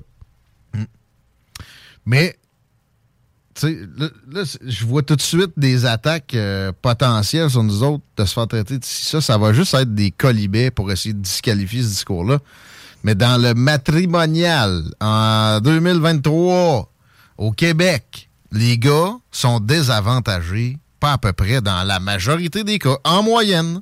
Puis en cours et tout, là, ça c'est très bien connu. là. En cours pour la garde des enfants, les gars bien souvent, vont manger de la boîte, puis les pensions, puis etc. Mais les gars, ça, ça, l'as-tu remarqué? Ils voudront pas se séparer. Effectivement. La loyauté, beaucoup plus. Ils sont casés, ça finit là. Ouais. Non, mais là, la passion n'est plus là. Gna, gna, gna. La blonde à Carrie Price est un, euh, est un, modèle. Euh, les, les, les cœurs de chienne sont des modèles. C'est ça le modèle. C'est sûr que ça va, les familles, ça aide pas à ce qu'il y ait une stabilité. Là. Je dis pas que je veux revenir au vrai patriarcat, que le gars veut du café? Tu, tu, tu, vas repasser mes draps. rendu là, c'est quasiment de l'esclavage. C'est ça. Mais. Qui c'est qui veut ça? Là? Ben, personne. Puis à quelque part, la passion, le, ce, que, ce, qui est recherché par la gente féminine plus que masculine, de ce que je comprends, en tout cas, de, mon expérience personnelle, c'est le cas. Mais, tu sais, cette fucking passion-là, c'est pas vrai que c'est ça la vie. C'est pas vrai que quand tu vas aller chercher le petit à la garderie après l'école, euh, on va faire un super Ça arrive mhm, pas, là. Mhm. Il y a un quotidien qui s'installe, il y a un confort qui s'installe. Puis si t'es pas capable d'être heureux dans ce genre de confort-là, puis oui, une fois de temps en temps, faire un petit effort de plus pour aller euh, faire le petit bout de spicy, mhm. ça pourra pas être au quotidien. C'est de l'amour humain en général que ça prend, pas juste l'amour spécifique pour une personne. Si taillis l'humain sans t'en rendre compte. Dès qu'il y a un pet dans une pièce, tu veux vomir, là, euh, ça, va, ça va être plus difficile ta vie, ta vie de couple. faut que tu aimes l'humain en général en premier. Ça, c'est pas enseigné nulle part non plus. Mais l'égalité, laissez-vous pas faire les petites filles. Faut que le gars torche la toilette à tout prix. Ouais, mais euh, peux-tu parler de quand le drain agricole a pété puis la toiture coulait, qui, qui, qui, a eu ça sur ses épaules? À part de ça, j'ai rarement, rarement, vu une femme déménager seule, moi. moi, ma blonde, quand je faisais le déménagement, c'était à vaisselle. Là, Puis comment on élève aussi les, les kids, les papas, la petite princesse, hein? Ouais. Moi, ma soeur s'est toujours fait déménager. Puis moi, j'étais intimé d'y aller. Ben oui. T'es gars. Ah ouais, ah, tu déménages aujourd'hui, toi, Tigui? Ah. C'est les boys qui viennent déménager. Non, non, mais puis moi, quand je déménageais, mais non. Premièrement, je fermais ma gueule avec ça. Puis à part de ça, elle avait un voyage. Elle commençait pas à canceller ça pour pouvoir venir t'aider à déménager tes boîtes. Ouais, non, non, même pas parler. non, c'est ça. Ah, t'as déménagé? Ouais, t'as une nouvelle adresse. ouais. Puis ça, mes parents, mon père, pas du genre à être. Euh, c'était pas conscient, là. Puis cette génération-là, mon père né en 56. Ils ont été les premiers gars qu'il fallait qu'ils soient roses en même temps que. Pas roses, là, parce que là. Hein? Quand ça y tente, la bonne femme. Ça, c'est pas bon pour notre société. Ouais. Non. L'alcoolisme puis la drogue aussi, c'est plus masculin que féminin. Pourquoi? Ben, probablement parce qu'on s'emmerde. Mais, genre de raison-là aussi, pareil, par exemple. Mais tu sais, je me mets à la place. Ouais, je me mets à Tu sais, them if you do, them if you don't, les gars mangent pas mal plus ça. Ah non, mais là, mais, là, mais nous autres, les filles, de la pression pour euh, se maquiller, puis non. En plus, c'est auto-imposé. Je veux pas être Exactement. Moi, les ongles à ma blonde, là, hum. m'en calisse. Je pouvais éliminer ça, je te le ferais. Là. Qui a demandé ça, vraiment? Une pression sociale, là? C'est certainement pas un gars qui a dit « Hey, ça te prendrait plus de Joel sur tes ongles. » Exact. Puis, l'habillement, euh, tu sais, les gars chialent vraiment après leur fille, après leur blonde quand, tu sais, elle n'est pas habillée euh, avec que je te vois, man. Ben oui, c'est clair. Que je te vois, je là après chérie parce qu'elle s'est pas mis cute. Oui. C'est sûr que t'as un gros tas de merde. T'as un tas de merde si tu fais ça. oui. T'as jamais demandé à ce qu'elle se mette cute? Puis là, si elle se, met cute, elle te le fait sentir. Ben là, ça, c'est plus une prof d'université comme. Euh, c'était quoi son nom, celui que j'ai eu? Hein? Femme féministe, mais.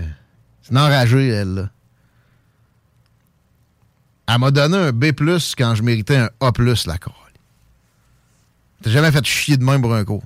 ben là, tu l'avais choisi, ce cours. Non, ben justement, tu étais comme, je suis ouvert, je veux savoir. Je suis sorti de là, le féministe, c'est généralement de la boîte. Dans les années 60, c'est parfait. Ben, parfait. Rien de parfait. Mais on les aime tellement qu'on n'est pas prêt à y domper. Ah, ben là, faut pas. Euh, la vie, c'est d'avoir une famille puis une relation saine homme-femme ou bon, le reste aussi. Mais ça reste que, tu sais, une séparation, c'est plus souvent un problème qu'une solution. Je comprends qu'à long terme, ça peut devenir une solution, là. Mais à court terme, tu te donnes de la merde pas mal. J'ai pogné un tweet. Tu sais, c'était pas stagé, c'était un tweet avec peu de likes, là. Ah, mon ex, enfin, après des mois de- d'instances de, séparation, on avait tout fini. On s'est appelé pour se féliciter puis se, se souhaiter bonne chance. Puis là, j'ai regretté. Oh! J'espère qu'il n'y avait pas d'enfant. Ah, il faut pas. Parce que, la parce que lui, tu sais ça, il- à Saint-Valentin, là, il a pas monté un grand bateau avec des chandelles puis gna gna gna, là. Calvaire. Tu sais? Mais c'est mais c'est un problème d'éducation. Mm. Moi, ma fille, tu sais, je vais pas y enseigner à être un, petit- un tomboy pour autant, mais je- pour vrai, je, je vais y enseigner à ne pas prendre des, des privilèges basés sur l'identité sexuelle. Ben, ça s'appelle l'équité. Ouais. Non, mais ça, c'est pas enseigné. Prends un privilège, puis prends pas les, les- l'autre- le, le- le downside. là. Ça regarde mal aussi. Tu sais, en plus, ça encourage à, à rien de bon. là. Ultimement, là, moi, quand j'achète un beau chocolat à ma chérie à Saint-Valentin, tu sais, bien souvent, elle se sent mal. Ça fait qu'elle m'achète toutes sortes de petites gogosses qui goûtent le cul. Tu sais, c'est- non, non, mais tu sais, c'est- des choses dont on n'a pas besoin. Puis on se. Surconsommation vide. Hey, euh, on t'en retard. On parle à Rénal Duberger. Dans quelques minutes, ça va sûrement être encore de l'alt-right en bord, comme on vient de faire là. Discussion à bâton rompu. Si vous avez des apports féministes qui écoutent, viens, on aura une discussion saine. Ben, moi, je vais honnêtement, il y a une affaire par contre. Moi, saigner du vagin et avoir mal au ventre une fois par mois, là, je la prends pas à job. Enfanter, je la prends pas à job. Je sais pas. Pas moi. Moi, euh, être neuf mois, avoir quelqu'un qui grandit en dedans de moi, être malade le matin. Ma blonde est maganée avec ça, là, de, deux mois de cake de fête. Là. Tu sais, euh, ça te démolit le corps. Hey, mais en même temps, ça te démolit le corps. Hey, combien j'en ai connu que c'était 125 livres puis 235 après la grossesse. là. Ouais, mais Ben, je comprends qu'il y a probablement des habitudes de vie derrière Ben ça. là, là. Tu sais, le- je lâche le steering, je suis enceinte, là. Ouais. Écoute.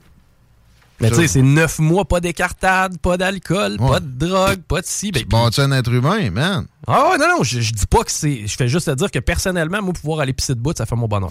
oui, là, on a des avantages. Pour vrai, on a la force physique, ça, c'est C'est un avantage euh, indéniable. Ben, tout à fait. Maintenant, tu sais, c'est au niveau de nos pratiques. là. On s'arrête là, on plus le choix.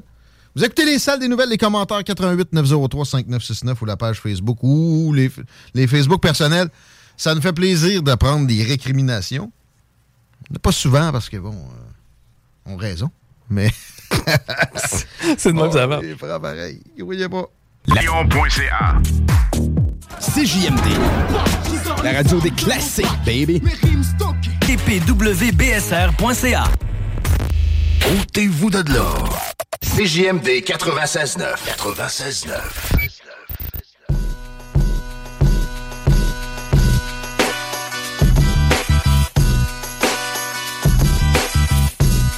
Ouais! Ça fait réagir les, les propos misogynes, du coup. Ah! si misogyne, mais ça, on a tapé partout égal, Ouais, on a donné. euh, Ben, tu sais, un peu plus de notre bord, pareil. bon, on a donné des fleurs quand même à nos dames. Je lirai pas. Parce que je veux parler de Geneviève Guilbeault, qui serait certainement en place si c'était un homme. Capable de donner des contrats, Chico, pour des bateaux électriques. 200 millions! fait ça facilement de même dilapider l'argent du contribuable. Impressive! Mais ils vont être livrés en.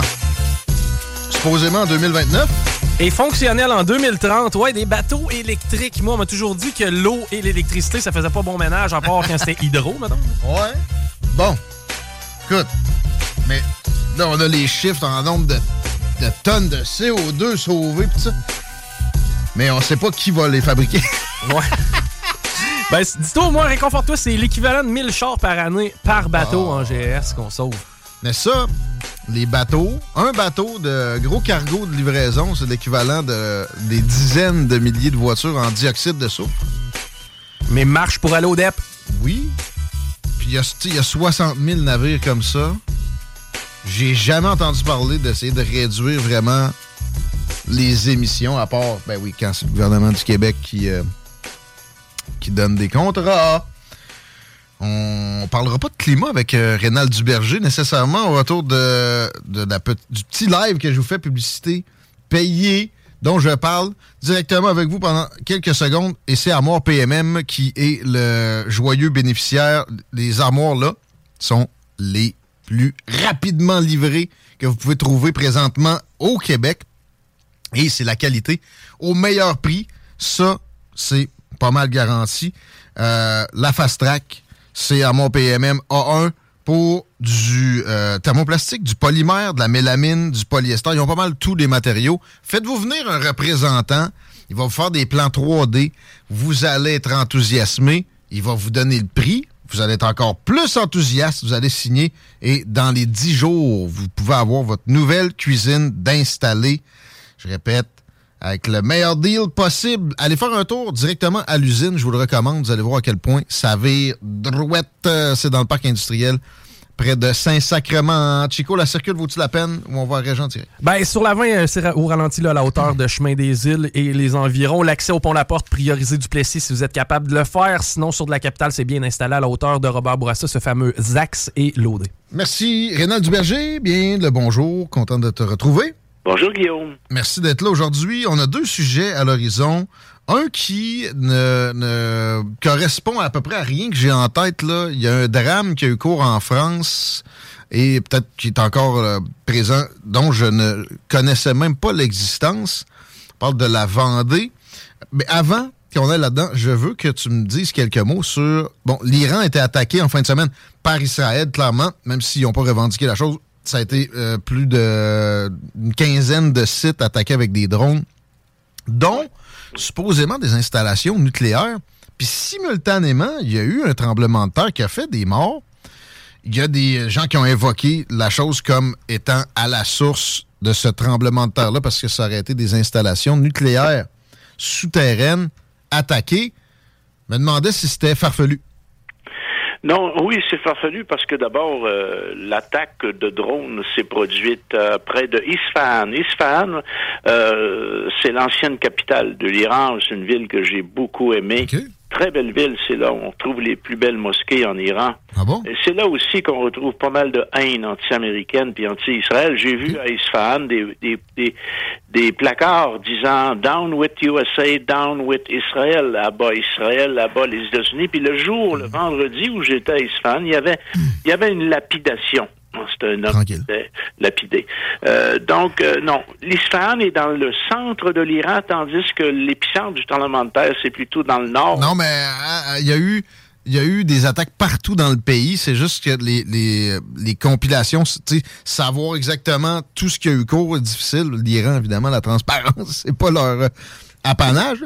Mais OK. Mais il n'y a pas de lien entre un événement sismique et cette, euh, ces choses. On ne peut pas invoquer un tremblement de terre.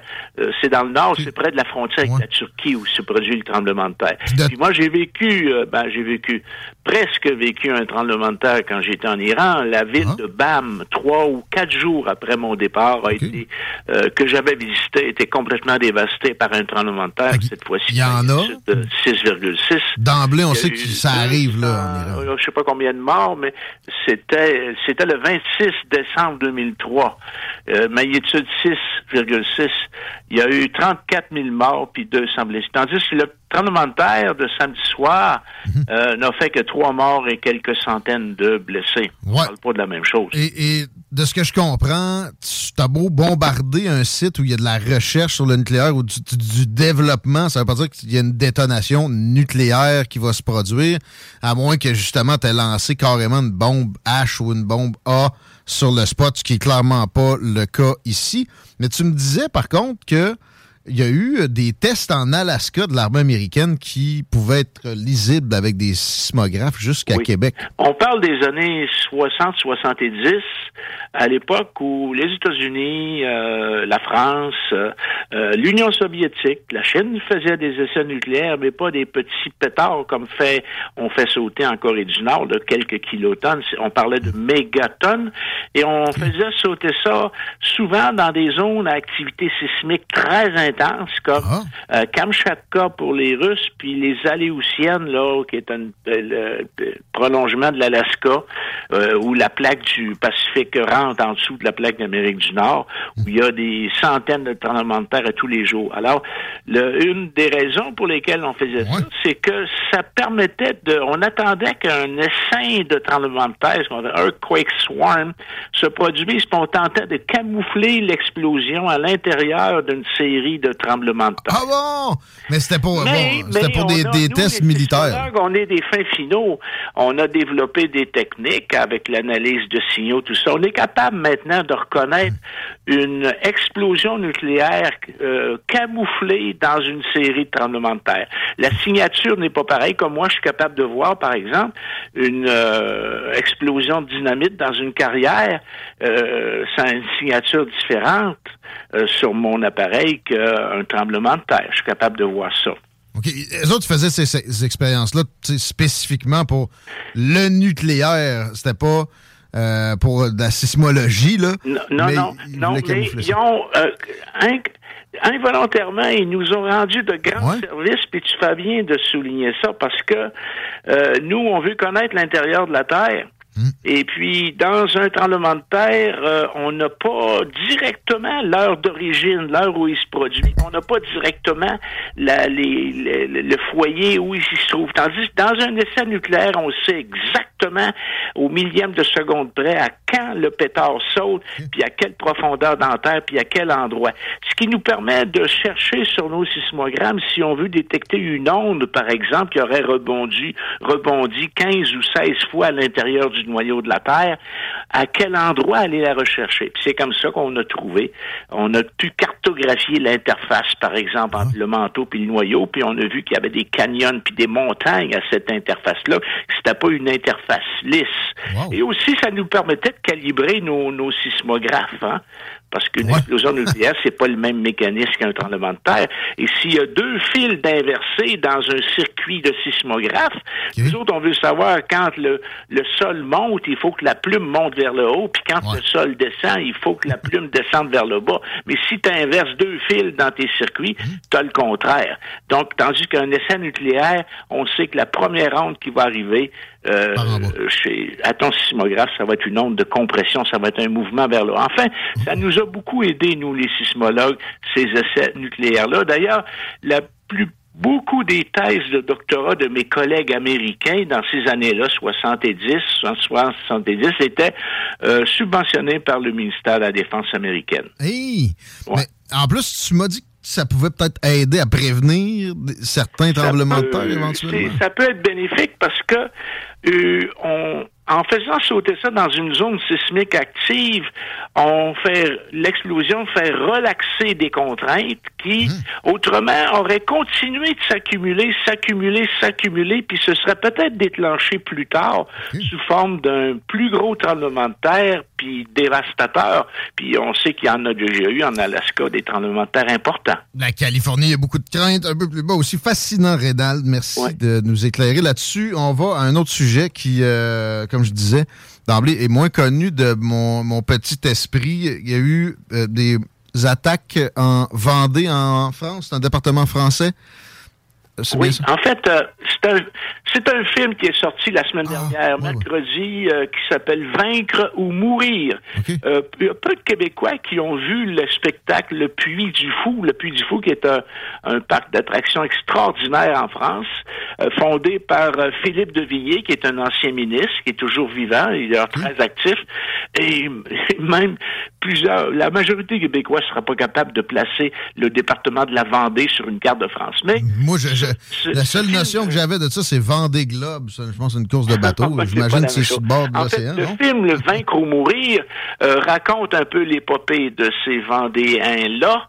Euh, ça, en fait, ça, ça, ça raconte euh, l'épopée de François Athanase Charrette de la Contrie. Quand tu t'appelles comme ça, le François Athanase Charrette de la Contrie, il était général. Tu, tu, tu, ça- là, Rénal Duverger, à côté de ça, c'est pas euh, tellement... euh, C'est un, prolétaire.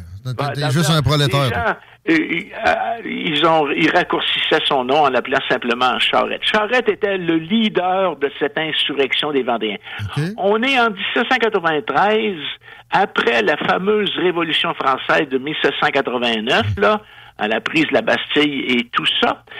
Un petit groupe, un petit groupe, une population d'une région qu'on appelle la Vendée a décidé de ne pas se soumettre à la nouvelle République.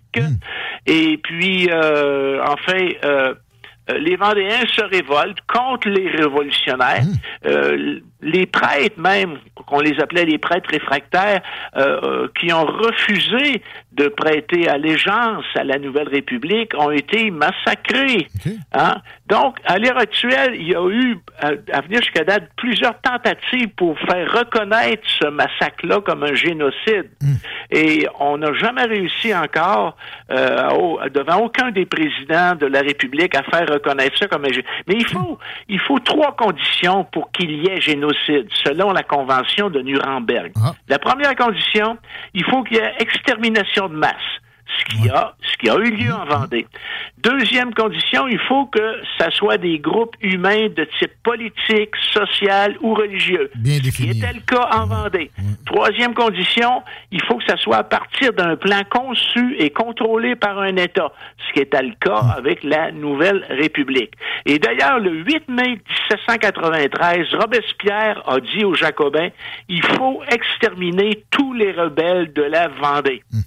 Et il n'y a pas eu seulement qu'un génocide, il y a eu ce qu'on appelle aussi un mémoricide, c'est-à-dire qu'on a tout fait pour occulter ce ces massacres-là. et, ça a fait, tenez-vous bien, 200 000 morts. C'est pas rien. Ouais. Mais tu vois, ce mémoricide-là, je l'ai vécu, j'ai lu beaucoup sur la Révolution française, notamment avec euh, Napoléon, qui pour moi était une, idole, une icône. J'ai lu énormément sur lui. Je ne sais pas ce qu'il aura fait. Je sais qu'il était dans, ces années-là assez haut placé dans l'armée française, puis il a, il a aidé la révolution. en fait, Napoléon a, suivi ça. Et puis, euh, en fait, euh, il n'a pas joué un rôle à ce moment-là. Euh, tellement important. mais peut-être en Égypte ou dans une mission quelconque. C'est surtout Robespierre, des gens comme Robespierre, Danton, qui ont la guillotine a été inventée à, ce moment-là parce que on n'en pouvait plus avec les haches de couper les coups des gens. D'ailleurs, la semaine dernière, ça a fait un autre scandale, ça, dans la gauche. Il y a eu une messe solennelle de Requiem pour Louis XVI. Un Requiem à l'église De Paris. C'est magnifique. J'ai regardé cette messe-là. Elle est sur YouTube, si vous voulez aller la chercher, avec la magnifique musique du Requiem de Campra, euh, de, de, de l'époque de Louis XVI. Et c'était une messe en latin, diaque sous diaque, comme à l'époque de Louis XVI. Et ça, ça a irrité la gauche. En fait, les, on dit souvent, les Français aiment tellement le roi qu'ils leur coupent la tête. Euh, Louis XVI était, est-ce que c'est lui qui est, venu après Napoléon, ça? Ah non, lui, il était, il était avant. Ah, c'est lui. Lui, Marie-Antoinette, là. Euh, c'était lui qui était marié avec Marie-Antoinette. D'ailleurs, on n'aurait jamais dû euh, guillotiner Marie-Antoinette puis Louis XVI. C'était une erreur. En fait, on, a la hache facile en, France. Mais un des massacres les plus célèbres de cette euh, révolte des Vendéens, c'est le massacre qu'on appelle des Lucs sur Boulogne. le 28 février 1794. 564 personnes tués, torturés, des gens sans défense, des femmes enceintes éventrées. Dans ces 564-là, il y avait 127 enfants de moins de 10 ans. Le plus jeune, c'était un bébé de deux semaines, puis la plus vieille, c'était une femme de 84 ans. il y avait très peu d'hommes en capacité de porter des armes à ce moment-là parce qu'ils étaient tous partis avec les troupes de charrettes. Et ces gens-là, éventuellement, se sont réfugiés dans l'église de leur village. Et puis là, il y a eu un massacre à coups de baïonnette. Mais qui s'insurge du fait qu'on fasse un portrait de cette situation-là présentement? Ils ont incendié l'église, puis pour être sûr que tout le monde ne s'en sorte pas, ils ont tiré à coups de canon sur l'église. Et c'est le curé un des prêtres réfractaires, le curé du village, l'abbé Voineau, qui a sorti et s'est offert en sacrifice et dit tuez-moi plutôt que tuer mes, mes ouailles. Et euh, ils l'ont attrapé, ils l'ont attaché à un poteau, le curé, et ils lui ont coupé les doigts, symbole de les doigts consacrent les saintes hosties. Ensuite, ils lui ont coupé la langue qui porte l'évangile, et pour finir, ils l'ont éventré puis ils lui ont arraché le cœur. Et c'est l'abbé Barbelette qui a enterré les 564 victimes, dont la liste est, en- est dans l'église, qui a été reconstruite sur le site même, sur des plaques de marbre. Vous avez les noms de chacun des 564 martyrs avec leur âge respectif. Mais de, de raconter ça pour, pour éviter que la folie humaine reprenne place comme ça, la Révolution française, il y a, il y a beaucoup de, de- de pseudo-révolutionnaires en ce moment. J'en viens à ça. On ne tue plus les gens maintenant, mais euh, Mathieu Bock-Côté a fait un très beau, docu- euh, une belle chronique là-dessus samedi soir dernier. C'est encore sur CNews si vous voulez aller le voir. Son émission s'appelle Face à Bock-Côté. Et euh, il dit que la France moderne est en train de se faire vendéiser par la gauche. C'est, et puis, on- nous aussi au Québec, on est en train de se faire vendéiser. On ne tue plus les gens, mais on les fait taire. On dit toi tatoué. Cette gauche-là réclame le monopole du récit légitime. Puis il a horreur que la droite jette son regard sur cette partie de l'histoire. Donc la gauche dit c'est à nous de raconter l'histoire et c'est à vous la droite d'accepter le rôle qu'on vous y donne. C'est ça à l'heure actuelle l'hégémonie de la gauche sur la droite. Puis Mathieu Boccoté traduit ça de façon admirable dans son émission de samedi soir dernier. Puis moi j'en veux pour preuve tout ce qu'on fait à l'heure actuelle de en ce qu'on appelle des formations sur la diversité et l'inclusion, le wokisme, c'est du vendéisme. Parallèle intéressant. Désolé d'avoir mélangé avec les attaques qui ont eu cours dans des églises récemment. C'est sûr que ça se compare pas avec ce que tu viens de nous raconter là. Oui, en fait, la semaine dernière, vous avez eu euh, un Marocain euh, qui était censé être expulsé d'Espagne, là, dans une petite ville euh, qui s'appelle Algésiras, je crois, oui, dans le sud de l'Espagne. Euh, dans une église, il a attaqué un prêtre à la machette, il l'a sérieusement blessé. Puis dans une autre église, il a tué le sacristain. Puis euh, la même semaine, en, à Paris, trois églises, on a tenté de les incendier en allumant des feux devant les églises. Et ça en moins de dix jours, là. Euh, donc, beaucoup d'attaques contre l'Église catholique, contre la chrétienté. Alors, ça, D'ailleurs, euh, probablement que la semaine prochaine, je vais parler de ça mon ma chronique au Saguenay. 360 millions de chrétiens persécutés dans le monde à l'heure actuelle.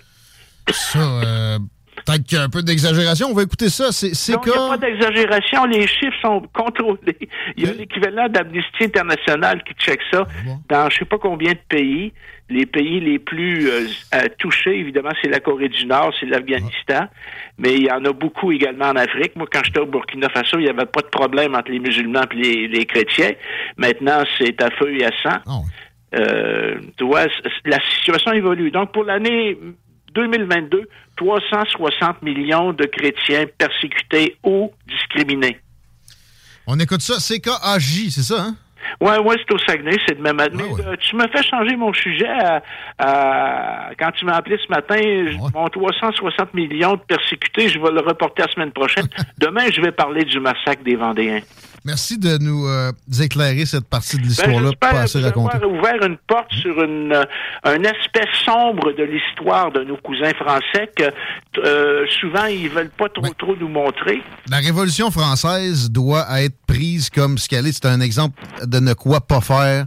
Et, et- et là, je vois des révolutionnaires de salon des deux côtés du spectre politique actuellement qui me tapent ses nerfs et qui ont besoin de regarder l'anarchie qui a eu cours dans les années Euh, Solzhenitsyn 1790. a dit que dans chaque révolution, il y a un germe de violence et d'extermination, et il avait raison. Et le, ce qui s'est passé par le passé peut arriver dans le futur. Merci, Ronald. Au plaisir. À bientôt. Tu sais, quand je dis le symbole monarchique anglais n'est pas que, que le symbole de l'oppression du méchant anglais sur le français, mais le symbole de la, la, la vertu euh, anglaise de la, la- volonté de ne pas faire de coupure drastique, la jurisprudence qui est plus forte que la révolution, ben, on a, on a une image assez claire. Je connaissais pas cette, cette euh, histoire-là de la Vendée qui avait voulu résister à la révolution. Puis peut-être pas légitimement, la, royauté à cette époque-là, de, roi avec euh, le pouvoir absolu, je veux pas défendre ça, là. mais il y avait moyen, comme les Anglais l'ont fait, de graduellement arriver à quelque chose de mieux dans la continuité et non être drastique. Ça a créé presque 100 ans d'anarchie en France que l'Angleterre s'est évité. Ben oui, il y a eu des, des, petites révolutions momentanées en Angleterre plus tôt, là mais jamais comme ce que la France a fait subir à son peuple. C'est des, des, millions de morts dans les dix premières années, puis évidemment pas juste à guillotine, des, guerres à n'en plus finir. Napoléon a fait une bonne job et les guerres se sont poursuivies quand même. Pas juste à cause des révolutionnaires, mais à, l'intérieur des, millions de morts, ça a continué. Ça, a été pendant ces, ces suites-là de la Révolution. Pensez-y deux fois avant de prôner l'anarchie regarder l'histoire comme il faut. Puis évidemment, la Révolution française n'est pas le seul exemple.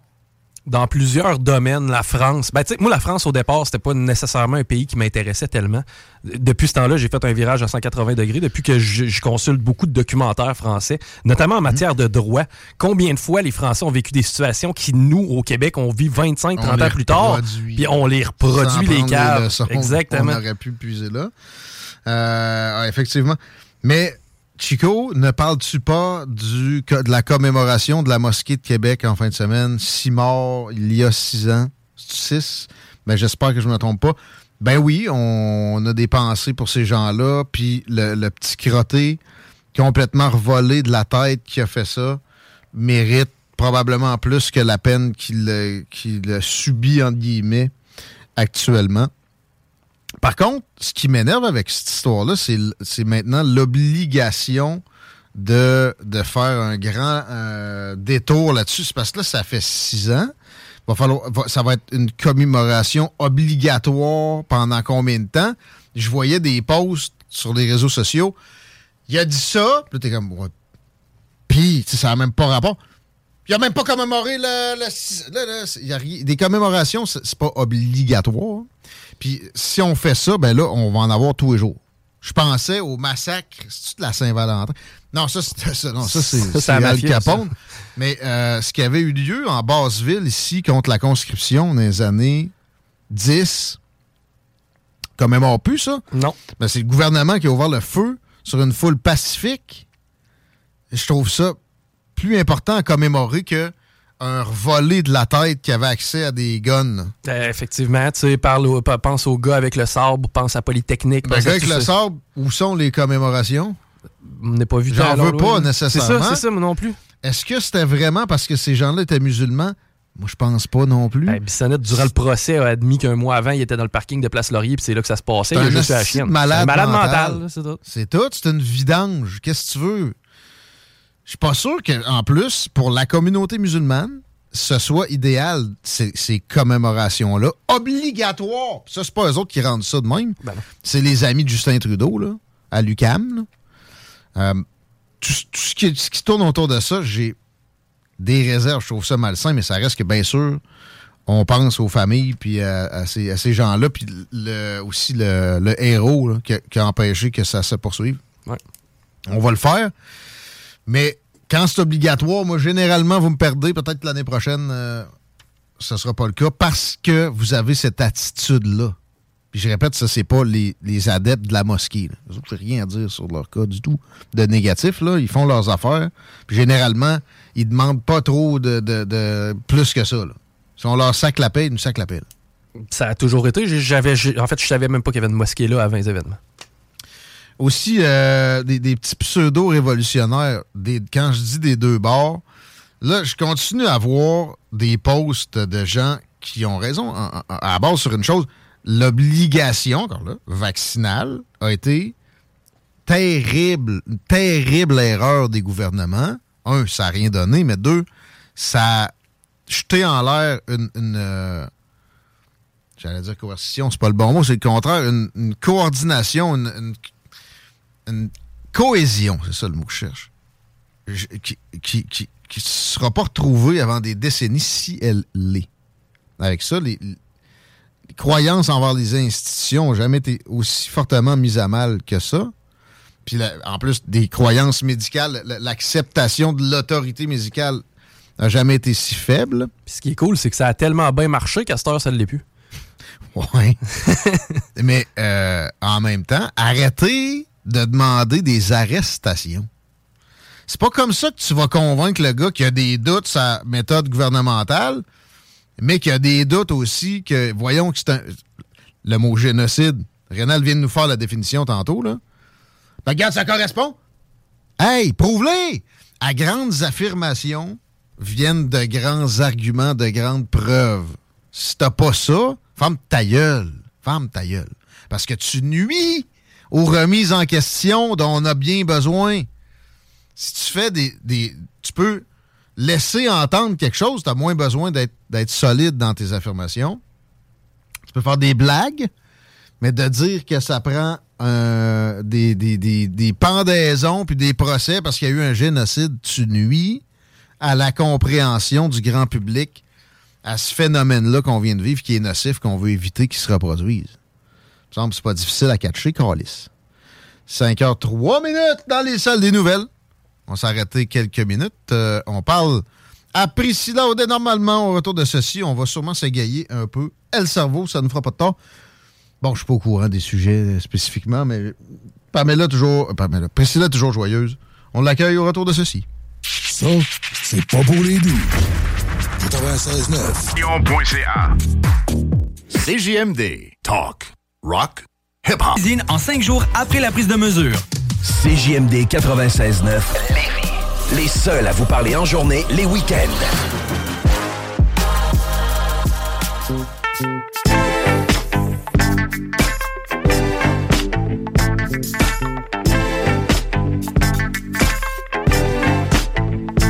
« 5h10, les paupières, vous écoutez le retour. Les salles des nouvelles à l'Alternative Radio. Encore là pour un petit bout. Attendant les deux snooze.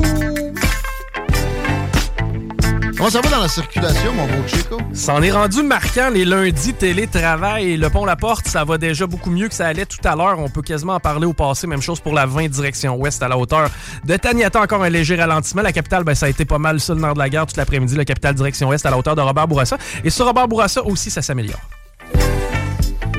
Oui! La nuit va être fraîche, moins 14. Quel bel hiver encore, pareil. Demain, c'est du soleil. Pas de précipitation à l'horizon. Je regarde ça à 7-8 jours près. Pas de bordée non plus nécessairement. Combien de semaines avant le printemps, Chico? Ben là, c'était pas la semaine passée. Le printemps? ouais, j'avoue qu'on a eu trois déjà des printemps. Avant la date réelle? Oui. Ben là, on doit être rendu à sept semaines. Sept semaines, Priscilla, avant le printemps, Priscilla Odette. Salut. Salut les gars, ça va bien? Eh oui, toi? Eh oui, puis j'amène un beau vent fraîcheur. Justement, c'est un bon, une bonne intro pour moi parce que je trouvais justement que mon sujet, on va aller dans le positif aujourd'hui. Ça, va, ça fera pas de tort, là. On aura doté du, euh, du, du, chiolage un peu tantôt, mon petit Chico.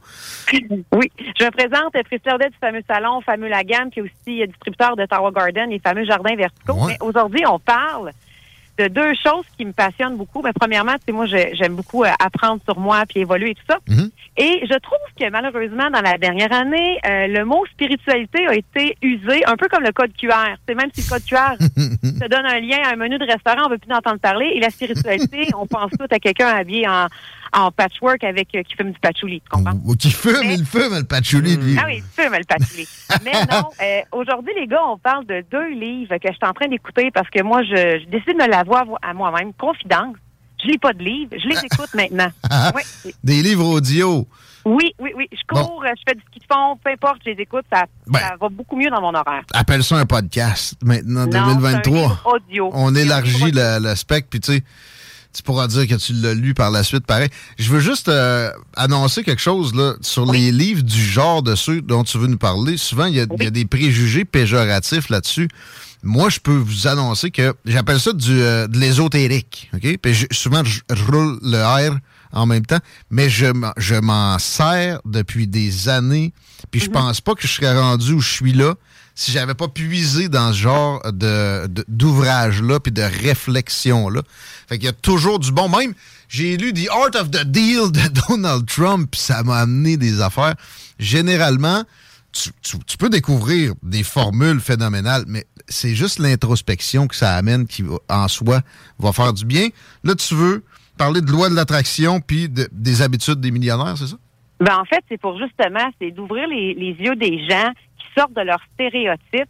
Hmm. Premièrement, un enfant de 5 ans peut, peut nous apprendre quelque chose. Que déjà là, on va apprendre quelque chose de tout. Exact. Et j'ai découvert le livre Les habitudes de millionnaires et le, simultanément, j'écoute les lois d'attraction de euh, les auteurs, c'est Esther et Jerry Hicks qui écoutent, euh, qui écrivent les lois les d'attraction. Et les habitudes de millionnaires, c'est par Brian Tracy. OK. Et imaginez-vous donc que les deux ont la même vision et je vous résume une des visions. C'est simple. Les, les millionnaires focus sur comment réussir leur objectif. OK? C'est-à-dire que si, exemple, ils pensent à quelque chose, ils, ils diront pas j'ai pas ça, j'ai pas assez d'argent. Ils vont aller trouver une vision pour aller atteindre leur, leur objectif. Et dans les lois de l'attraction, on parle de pensée positive, d'avoir des buts, d'avoir vraiment quelque chose au devant, mais c'est la même chose. Mais c'est que c'est- les mots sont juste placés différemment dans les phrases. mais Focus. Le message est le même. Focus. On peut-tu résumer ça à un mot? Oui, focus. Puis d'ailleurs, j'ai pas fait un post Facebook. J'étais un peu tannée. Là, je vous le dis, tout le monde qui m'écoutait en ondes en ce moment, si vous parlez du taux directeur qui monte, du prix de l'essence, je vous bloque 30 jours. Oh, OK? Je veux plus rien savoir du monde qui chiale. Arrête. T'as même pas le temps de faire un ménage Facebook. Je Non, mais sincèrement, c'est que ça sert à quoi? Parce que, à moins que tu fasses un recours collectif contre les stations d'essence qui s'en mettent les poches ou au gouvernement, fine, j'embarque. Mais si tu chiales et tu ne prends pas d'action, je vais prendre une petite pause, OK? Parce que c'est pour ça que j'ai fait un post qui disait, prends une courbe en voiture ou en moto, où tu regardes? Tu regardes au bout de la courbe, tu t'en vas à ta direction. Si tu focuses ces arbres à côté puis tu le gardes fou, où tu penses que tu vas aller? Dans le décor. Et c'est la même affaire dans la vie. Si tu focuses sur ce qui te dérange, mais champion, ce qui va t'arriver dans ta vie, c'est ce qui te dérange. Parce que moi, j'ai déjà eu un quelqu'un de proche de moi que j'avais parlé de la pensée positive. J'arrête de penser à ça, tu vas, tu vas le créer. Il avait vraiment ri de moi. Mais en ce moment, quand je suis en train de lire Les habitudes de millionnaire, puis que le gars dit la, dit la même affaire que dans mes livres de spiritualité, je suis comme, et voilà. La loi de Murphy, c'est pas farfelu non plus. Puis, euh, tu sais, pourtant, ça semble ésotérique, mais tu sais, il y a des vérités profondes là-dedans, il n'y a pas de doute. tu sais. Puis, euh, le focus, je l'ai dit, si tu fais pas ça, si tu y penses pas tous les jours à ton objectif, que ça soit millionnaire ou devenir le, le, le hippie euh, qui dans la simplicité volontaire le plus, le plus proéminent du monde, puis qui enseigne le plus ces préceptes-là, ça a même affaire pareil. Mais justement, Guillaume, tu trouves-tu pas le plus difficile dans tout ça, là, c'est de trouver sur quoi tu veux focuser? Et encore aujourd'hui, j'ai travaillé ben, mes- dans mes livres et tout ça, puis c'est quand tu as ton but, c'est facile d'y penser, mais il y a beaucoup de gens qui ne savent pas qui ils sont et qu'est-ce qu'ils veulent. Fait comment tu veux qu'ils y pensent? Fait qu'ils pensent juste à tout ce qui leur énerve. En plus, si tu euh, leur présentes le fait d'être millionnaire éventuellement, on se dire, Bof, moi, j'ai pas besoin de ça, ça m'intéresse pas. Pourtant, l'argent est un moyen incroyable pour faire après ça tout ce que tu veux. Puis si c'est juste redonné, ben, t'auras le loisir puis le temps, sans le stress financier, d'écrire un livre ou, ou de donner des conférences. Voyons donc. Euh, Mais c'est un bon, c'est un bon point, Guillaume, mais c'est important de faire attention à quelque chose. L'argent, peu importe vos croyances, l'argent, c'est de l'énergie et c'est un véhicule pour atteindre quelque chose. Je demande à tout le monde qui nous écoute, si vous voulez vous mettre un but, ne mettez pas un montant d'argent. Mettez-vous un but concret. Je veux un bateau, je veux une maison, je veux voyager, je veux une retraite jeune. Ça, c'est des buts concrets. Mais si tu vises avoir 500 000 dans ton compte en banque, c'est rien, ça. C'est rien, c'est de l'argent, c'est des numéros. Vise un objectif concret, puis l'argent va venir. Je te dis, c'est incroyable. Parce que j'ai, moi, j'ai plein d'exemples dans ma vie qui m'est arrivé de choses que j'ai dites, mot pour mot, et qui sont arrivées, puis je l'ai eu en pleine face. T'en as-tu à nous servir drette là? Ça met-tu un. C'est un piège, ça, non? Le plus, le, le, ben, le plus gros, je pense, euh, ben, j'en ai deux gros. Euh, moi, j'ai passé euh, huit ans avant d'avoir mon salon. J'étais huit ans avec Maryse au bigoudi, puis je niaisais tout le temps. Je disais que tout était à moi. Je disais tout était à moi. Puis c'est rien était à moi. Là, j'étais locataire de sais, J'avais mes produits, c'est tout. Ben finalement, tu sais, je me suis acheté un, je me suis ouvert un salon, je suis devenue propriétaire, mais jamais je ne pensais vouloir être propriétaire. J'étais comme c'est ben trop de tracas, je vais faire des congrès et je suis devenue propriétaire. Mais dernièrement, j'ai, tu le sais, j'en ai parlé souvent. hein, vous savez, l'été, je fais du wakesur, mais je suis rendue que j'en fais presque l'hiver. La dernière fois que je l'ai fait, il y avait des feuilles qui roulaient dans la vague, dans, dans le lac, parce qu'il faisait tellement froid. J'avais, j'avais mal aux pieds. Ben moi, tout l'été, j'étais au lac Saint... Euh, faut-tu que je dise? Ouais, en tout cas, trop tard. Bref. Saint-Joseph. La plage Germain. J'étais au lac, puis j'ai dit tout l'été, tout est à moi. Je dis, le lac est à moi, le bateau est à moi. Puis finalement, je me suis acheté une maison. T'habites là? Ouais, exactement. Mais tu sais, je- je- un, j'avais pas d'idée que m'acheter une maison tout l'été. J'étais pas du tout dans cet obje- objectif-là. Mais j'ai tellement j'avais comme préparé mon cerveau puis mon inconscient, parce que vous savez, hein, gang, no- notre conscient, il n'y a rien à voir là, dans presque la plupart de notre vie. C'est notre super conscient et notre inconscient qui prend pas mal toutes les, les- les directions dans notre Ouais. vie. Orientation. Orientation. Effectivement. Effectivement. C'est fascinant, hein? C'est fascinant. Pas Donc, pour rien que tous les orienteurs étudient en, psycholo- étudient en psychologie pour s'en venir là où ils sont. Ouais, excuse-moi, je t'ai interrompu. Ben, pas du tout. Fait que c'est, non, c'est bon ce que tu apportes. Donc, c'est ça. Fait que je me suis surpris moi-même à m'acheter une maison. Près du sport que j'ai nouvellement, que je pratique Moi, nouvellement. Donc, à vraiment- 17 ans, j'ai décidé que je devais faire de la radio. Puis je radotais encore ça quand j'avais 21, 22, puis tout ce que j'avais à mon actif, c'était probablement une livre de weed, une balance électronique, euh, des, des beaux Ah. choses. Tu sais, tout le monde était comme, ouais, ouais, c'est ça, ta gueule, tiki. Mais euh, à force de, de, de, de focusser là-dessus, ben, j'ai Ouais. pris des moyens de me rendre là, se sont imposés à moi, puis j'ai tu sais, j'ai- j'ai j'ai pas lutté contre, puis ça a fini que je fais de la radio un petit peu.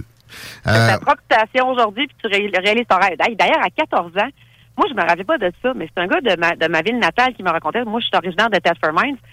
Puis moi, j'ai signé, moi, j'ai toujours signé des autographes, là, de même, là. J'ai toujours pratiqué. Fait que moi, je suis prête, OK? mais j'y avais donné mon, mon autographe, j'avais dit, garde ça, ça va valoir, ça va valoir cher un jour. Ouais. Fait, à suivre.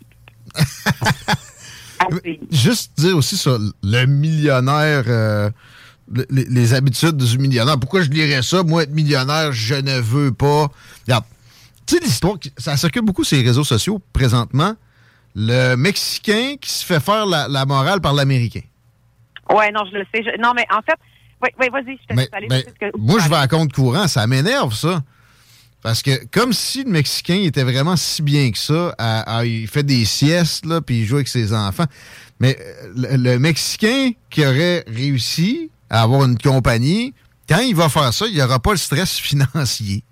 Puis il va pouvoir le faire aussi aux îles Caïmans, une shot, ça tente. Puis amener même la belle-mère, qui ça va, tu sais, arrête, la, la simplicité volontaire, là, ça n'a ça, pas à être valorisé comme ça, à ce degré-là. Tout le monde a besoin, a des ambitions qui nécessitent, au final, quand même des sommes d'argent considérables. Millionnaire dans notre époque, en plus, c'est- très loin d'être euh, vraiment de la richesse. Je dis pas que tu- de souhaiter de valoir le, le cachet de Warren Buffett. Ça, c'est Mhm. c'est aussi sain que parler d'être millionnaire. Ben, c'est un bon point. Puis pour mettre les gens en situation, le- l'exemple qu'il donne, c'est tu travailles toute ta vie pour faire assez d'argent pour finalement prendre ta retraite, puis faire des siestes l'après-midi, puis pêcher, puis être sur le bord de la mer, pendant que le Mexicain qui n'a pas de grosse maison, tout ça, il a fait ça toute sa vie. L'important, on se ramène au point que j'ai dit tantôt, c'est savoir qui tu es et ce que tu veux. Si toi, tu veux faire de la pêche tous les jours, puis faire des siestes l'après-midi, alors tu mets ton focus là-dessus. Moi, je veux avoir un équilibre. C'est-à-dire que moi, là, des fois, je me, je me, je me compare à certains entrepreneurs. Je me dis, est-ce que je serais prête à faire ce qu'il fait? Non. Donc, où est mon équilibre? Où est mon point? Fait que moi, les habitudes de millionnaire, je prends ce que j'ai de besoin. Est-ce que je me lève à 5 heures le matin? Non. Et on a chacun nos points. Il y, a, il y a des livres comme ça qui, qui parleront pas de- de- d'habitudes aussi contraignantes nécessairement pour devenir millionnaire. C'est toute une question d'équilibre. Mais il y a aussi, c'est- ça, on n'enseigne pas ça. Euh, de- de- il, faut être, il faut réaliser son potentiel. Sinon, c'est sûr que tu vas, à la fin de tes jours, tu vas avoir un manque. là. Euh, le pêcheur, il a, retourné aucune roche, il est tombé direct sur, euh, l'équilibre euh, journalier. Ça, ça, ça existe pas. C'est de la merde, cette, espèce de légende urbaine-là. C'est jamais arrivé. Puis le, gars qui habite dans une cabane, là, peu importe où tu vas sur la terre, il aimerait mieux une place où il n'y a pas de bébite qui viennent chatouiller euh, dessous des pieds pendant qu'il dort. Ah ben là, Guillaume, je suis pas d'accord. Là, sincèrement, il y en a, je te dis, il y en a qui sont heureux dans leur petite vie simple, qui en veulent pas plus. C'est qu'écouter l'amour est dans le pré. Tu t'en rends bien compte, là. Quand ton but premier, c'est de marier, puis avoir une famille, puis, puis c'est correct, là. Mais moi, je me suis dit, si mon but dans la vie, c'était ça, ça serait donc bien simple, la vie. Ben, Hey, là, non, mais à un moment donné, c'est. Non, mais ça, des poils, c'est des buts. C'est des buts qui, qui, qui sont mis dans des cerveaux artificiellement. C'est pas organique, ça. Ça marche pas, ça. Tu- Hey, je, me, suis- je me suis fait reprocher, je ben pas reprocher. On m'a dit, parce que moi, j'ai décidé que je voulais pas d'enfant. Puis il y a quelqu'un qui me dit, ouais, mais pourtant, avoir une relation de couple, le- une relation de couple, le, le but ultime, c'est d'avoir des enfants. Après ça, biologiquement, t'es es, conçu pour faire des enfants. So what? Moi, dans mon incarnation-là, je, je, je n'aurai pas, de, je mettrai pas dans son monde. Je materne tout le monde. Moi, je dis au monde de zipper leur manteau. Je prends soin de tout le monde tout de même, tu sais. Je suis pas je materne, tu sais, je, je fais attention à tout le monde. Mais c'est comme tu dis, c'est dans la tête qu'on s'est fait imposer. C'est ça, la vie, tu dois faire ça. Se réaliser, désolé, mais ça passe pas par aucune pièce de l'anatomie. De profiter de tes ovaires, c'est pas de te réaliser, ça. Ben, ça, Non. ça peut, ça dépend ce que toi, tu es venu chercher dans cette vie-là. Si tu es venu ici pour aller combler ton côté maternel, mettre un enfant au monde, tu vas être heureux, puis c'est ça que tu as besoin. Ouais, mais Moi, si ça ton enfant devient une vidange, tu sais, je veux dire, euh, en tout Ah, cas, ben là, tu avais une dette karmique, on reparlera de ça. Ah! Sujet, là. ça veut pas Ça, dire. Il faut, il faut se réaliser dans la vie. Puis euh, ça, ça, ça implique de retourner des pierres un peu partout. C'est c'est- Oui, mais en même temps, catégorique faut là-dessus. faire attention. Je respecte les gens qui veulent pas parce qu'ils ont le droit. Mais c'est sûr que moi puis toi, ça nous conviendrait pas de ne pas, justement, tasser des pierres, faire de la poussière pour voir d'autres choses, pour voir avancer. Mais tu sais, je ne je, je veux pas obliger personne, mais tu sais, mon point de parler de ces deux livres-là, c'est que peu importe quoi, dans quoi tu crois, le message est pas mal le même. Fait que le but d'aujourd'hui de ma chronique, là, c'était de focuser sur le positif. Puis même si tu n'en as pas de positif, tu pas d'argent dans ton compte, ton chum t'a laissé, tu es monoparental, focus sur l'essentiel. Tu respires, tu as deux bras, deux jambes. Bon, si te manque un bras, c'est une autre là, mais on comprend qu'il y a toujours quelque chose qu'on peut être gratitude pour. Mais c'est un- vraiment dire merci. C'est un livre comme ça qui peut-être qui va te donner le, le kick, le bon kick, le bon départ, qui, qui, qui va te changer de souvent une, une rotation dans le, le négatif comme ça. Hey, Priscilla, merci de nous amener ces belles considérations-là. On fait quoi pour acheter tes produits ou peut-être avoir tes services? Prends-tu des nouveaux clients encore pour la coiffure? Euh, J'ai décidé d'ouvrir mon horaire pour des nouveaux clients en coloration de jour. Euh, ça, c'est sûr qu'il n'y a pas de possibilité pour 2023 de soir. Le jour, oui. C'est, euh, vous pouvez me communiquer au www.lefameuxsalon.com, lefameuxsalon.com. Je suis sur toutes les plateformes, TikTok, Instagram, Facebook. Et euh, Twitter, j'ai lâché parce que je pense que je sais plus comment rentrer mon, mon NIP avec tout ce qui s'est passé. Très politique aussi. là. Si ça te tente pas de parler de, de taux d'inflation, euh, Oui, exact. Mais euh, Hein? c'est important aussi, là, pour finir ma chronique, mais allez me suivre sur les réseaux sociaux, Priscilla Audet. Il fallait absolument que je salue mon voisin. Ah. là-dessus. à la place Germain, on le salue. Ah oui, non, c'est pas dans le coin des bleuets. Mais peu importe, j'en ai trop dit de détails déjà là. là. Salut le voisin. Salut le voisin. Salut, Hey, bye, à la prochaine, les gars. Salut, bec. là. Salut ma belle. Ouais. Hey man, je suis quelqu'un qui est extrêmement spirituel. Hein? Ben, t'as- Extrêmement? T'as jamais remarqué la loi de l'attraction? À chaque fois que je texte une fille sur Tinder pour la première fois, c'est ma blonde. Ouais. Ça finit souvent Ah, dans mon lit, hein? C'est pour ça. ça, c'était une démonstration de spiritualité. Ben oui, man! À chaque fois, c'est comme, doute, hein, tu l'as jamais vu, la fille, c'est ma blonde, tu sais. ben, Ouais. Regarde, as-tu vu? Si j'agis comme si c'est ma blonde, elle finit par agir comme si c'était la mienne. Écoute, euh, je sais pas quoi répondre à ça. C'est c'est comme ça, c'est la loi de l'attraction. T'es hein. un malade. Mais euh, c'est vrai, euh, en quelque part. Puis moi aussi, côté euh, euh, spiritualité, je vois trop de monde qui écarte ça du bord de la main. Si ta joke est bonne, mais je sais que t'en as une pareille. Tu t'as pas écarté tout ça. En fait, j'aimerais ça d'en avoir une. Je pense que je suis plus, là. Ben, tu, tu y penses, là. C'est Hey, veux ben- ça. Puis check, attends peu. Euh, tu sais, les musulmans, ils- combien de fois par jour faut qu'ils prient? Une couple, là. Euh, les catholiques, dans chaque repas, là. Oui. Euh, pas juste catholiques, chrétiens, là, mettons. là. Ben, même la, la- la plupart, en fait, la plupart des religions, tu La, pries avant la le repas. plupart des religions, tu pries une couple de fois par jour. Puis moi, tu connais ma relation avec le tobacco. La misère. La misère à arrêter ça. Puis là, tu sais, le matin, j'ai une bonne résolution. Puis Là, je suis comme, comment se fait? Qu'est-ce qui s'est passé dans ma journée pour que à 3 heures, j'aille flancher ma, ma décision du matin? Ben, peut-être que ça passe par. Appelons pas ça une prière. Parce que moi, ce qui m'énerve avec les religions organisées, c'est qu'on essaie de nous dire qu'on sait c'est quoi Dieu, on l'a défini, alors que moi, je suis convaincu que tu le sais pas. Trop de cul, t'essayeras pas de, de me dire ça. Mais, euh, mettons, un petit moment de. Comment on appelle ça? De. Méditation. Ouais. Trois fois par jour.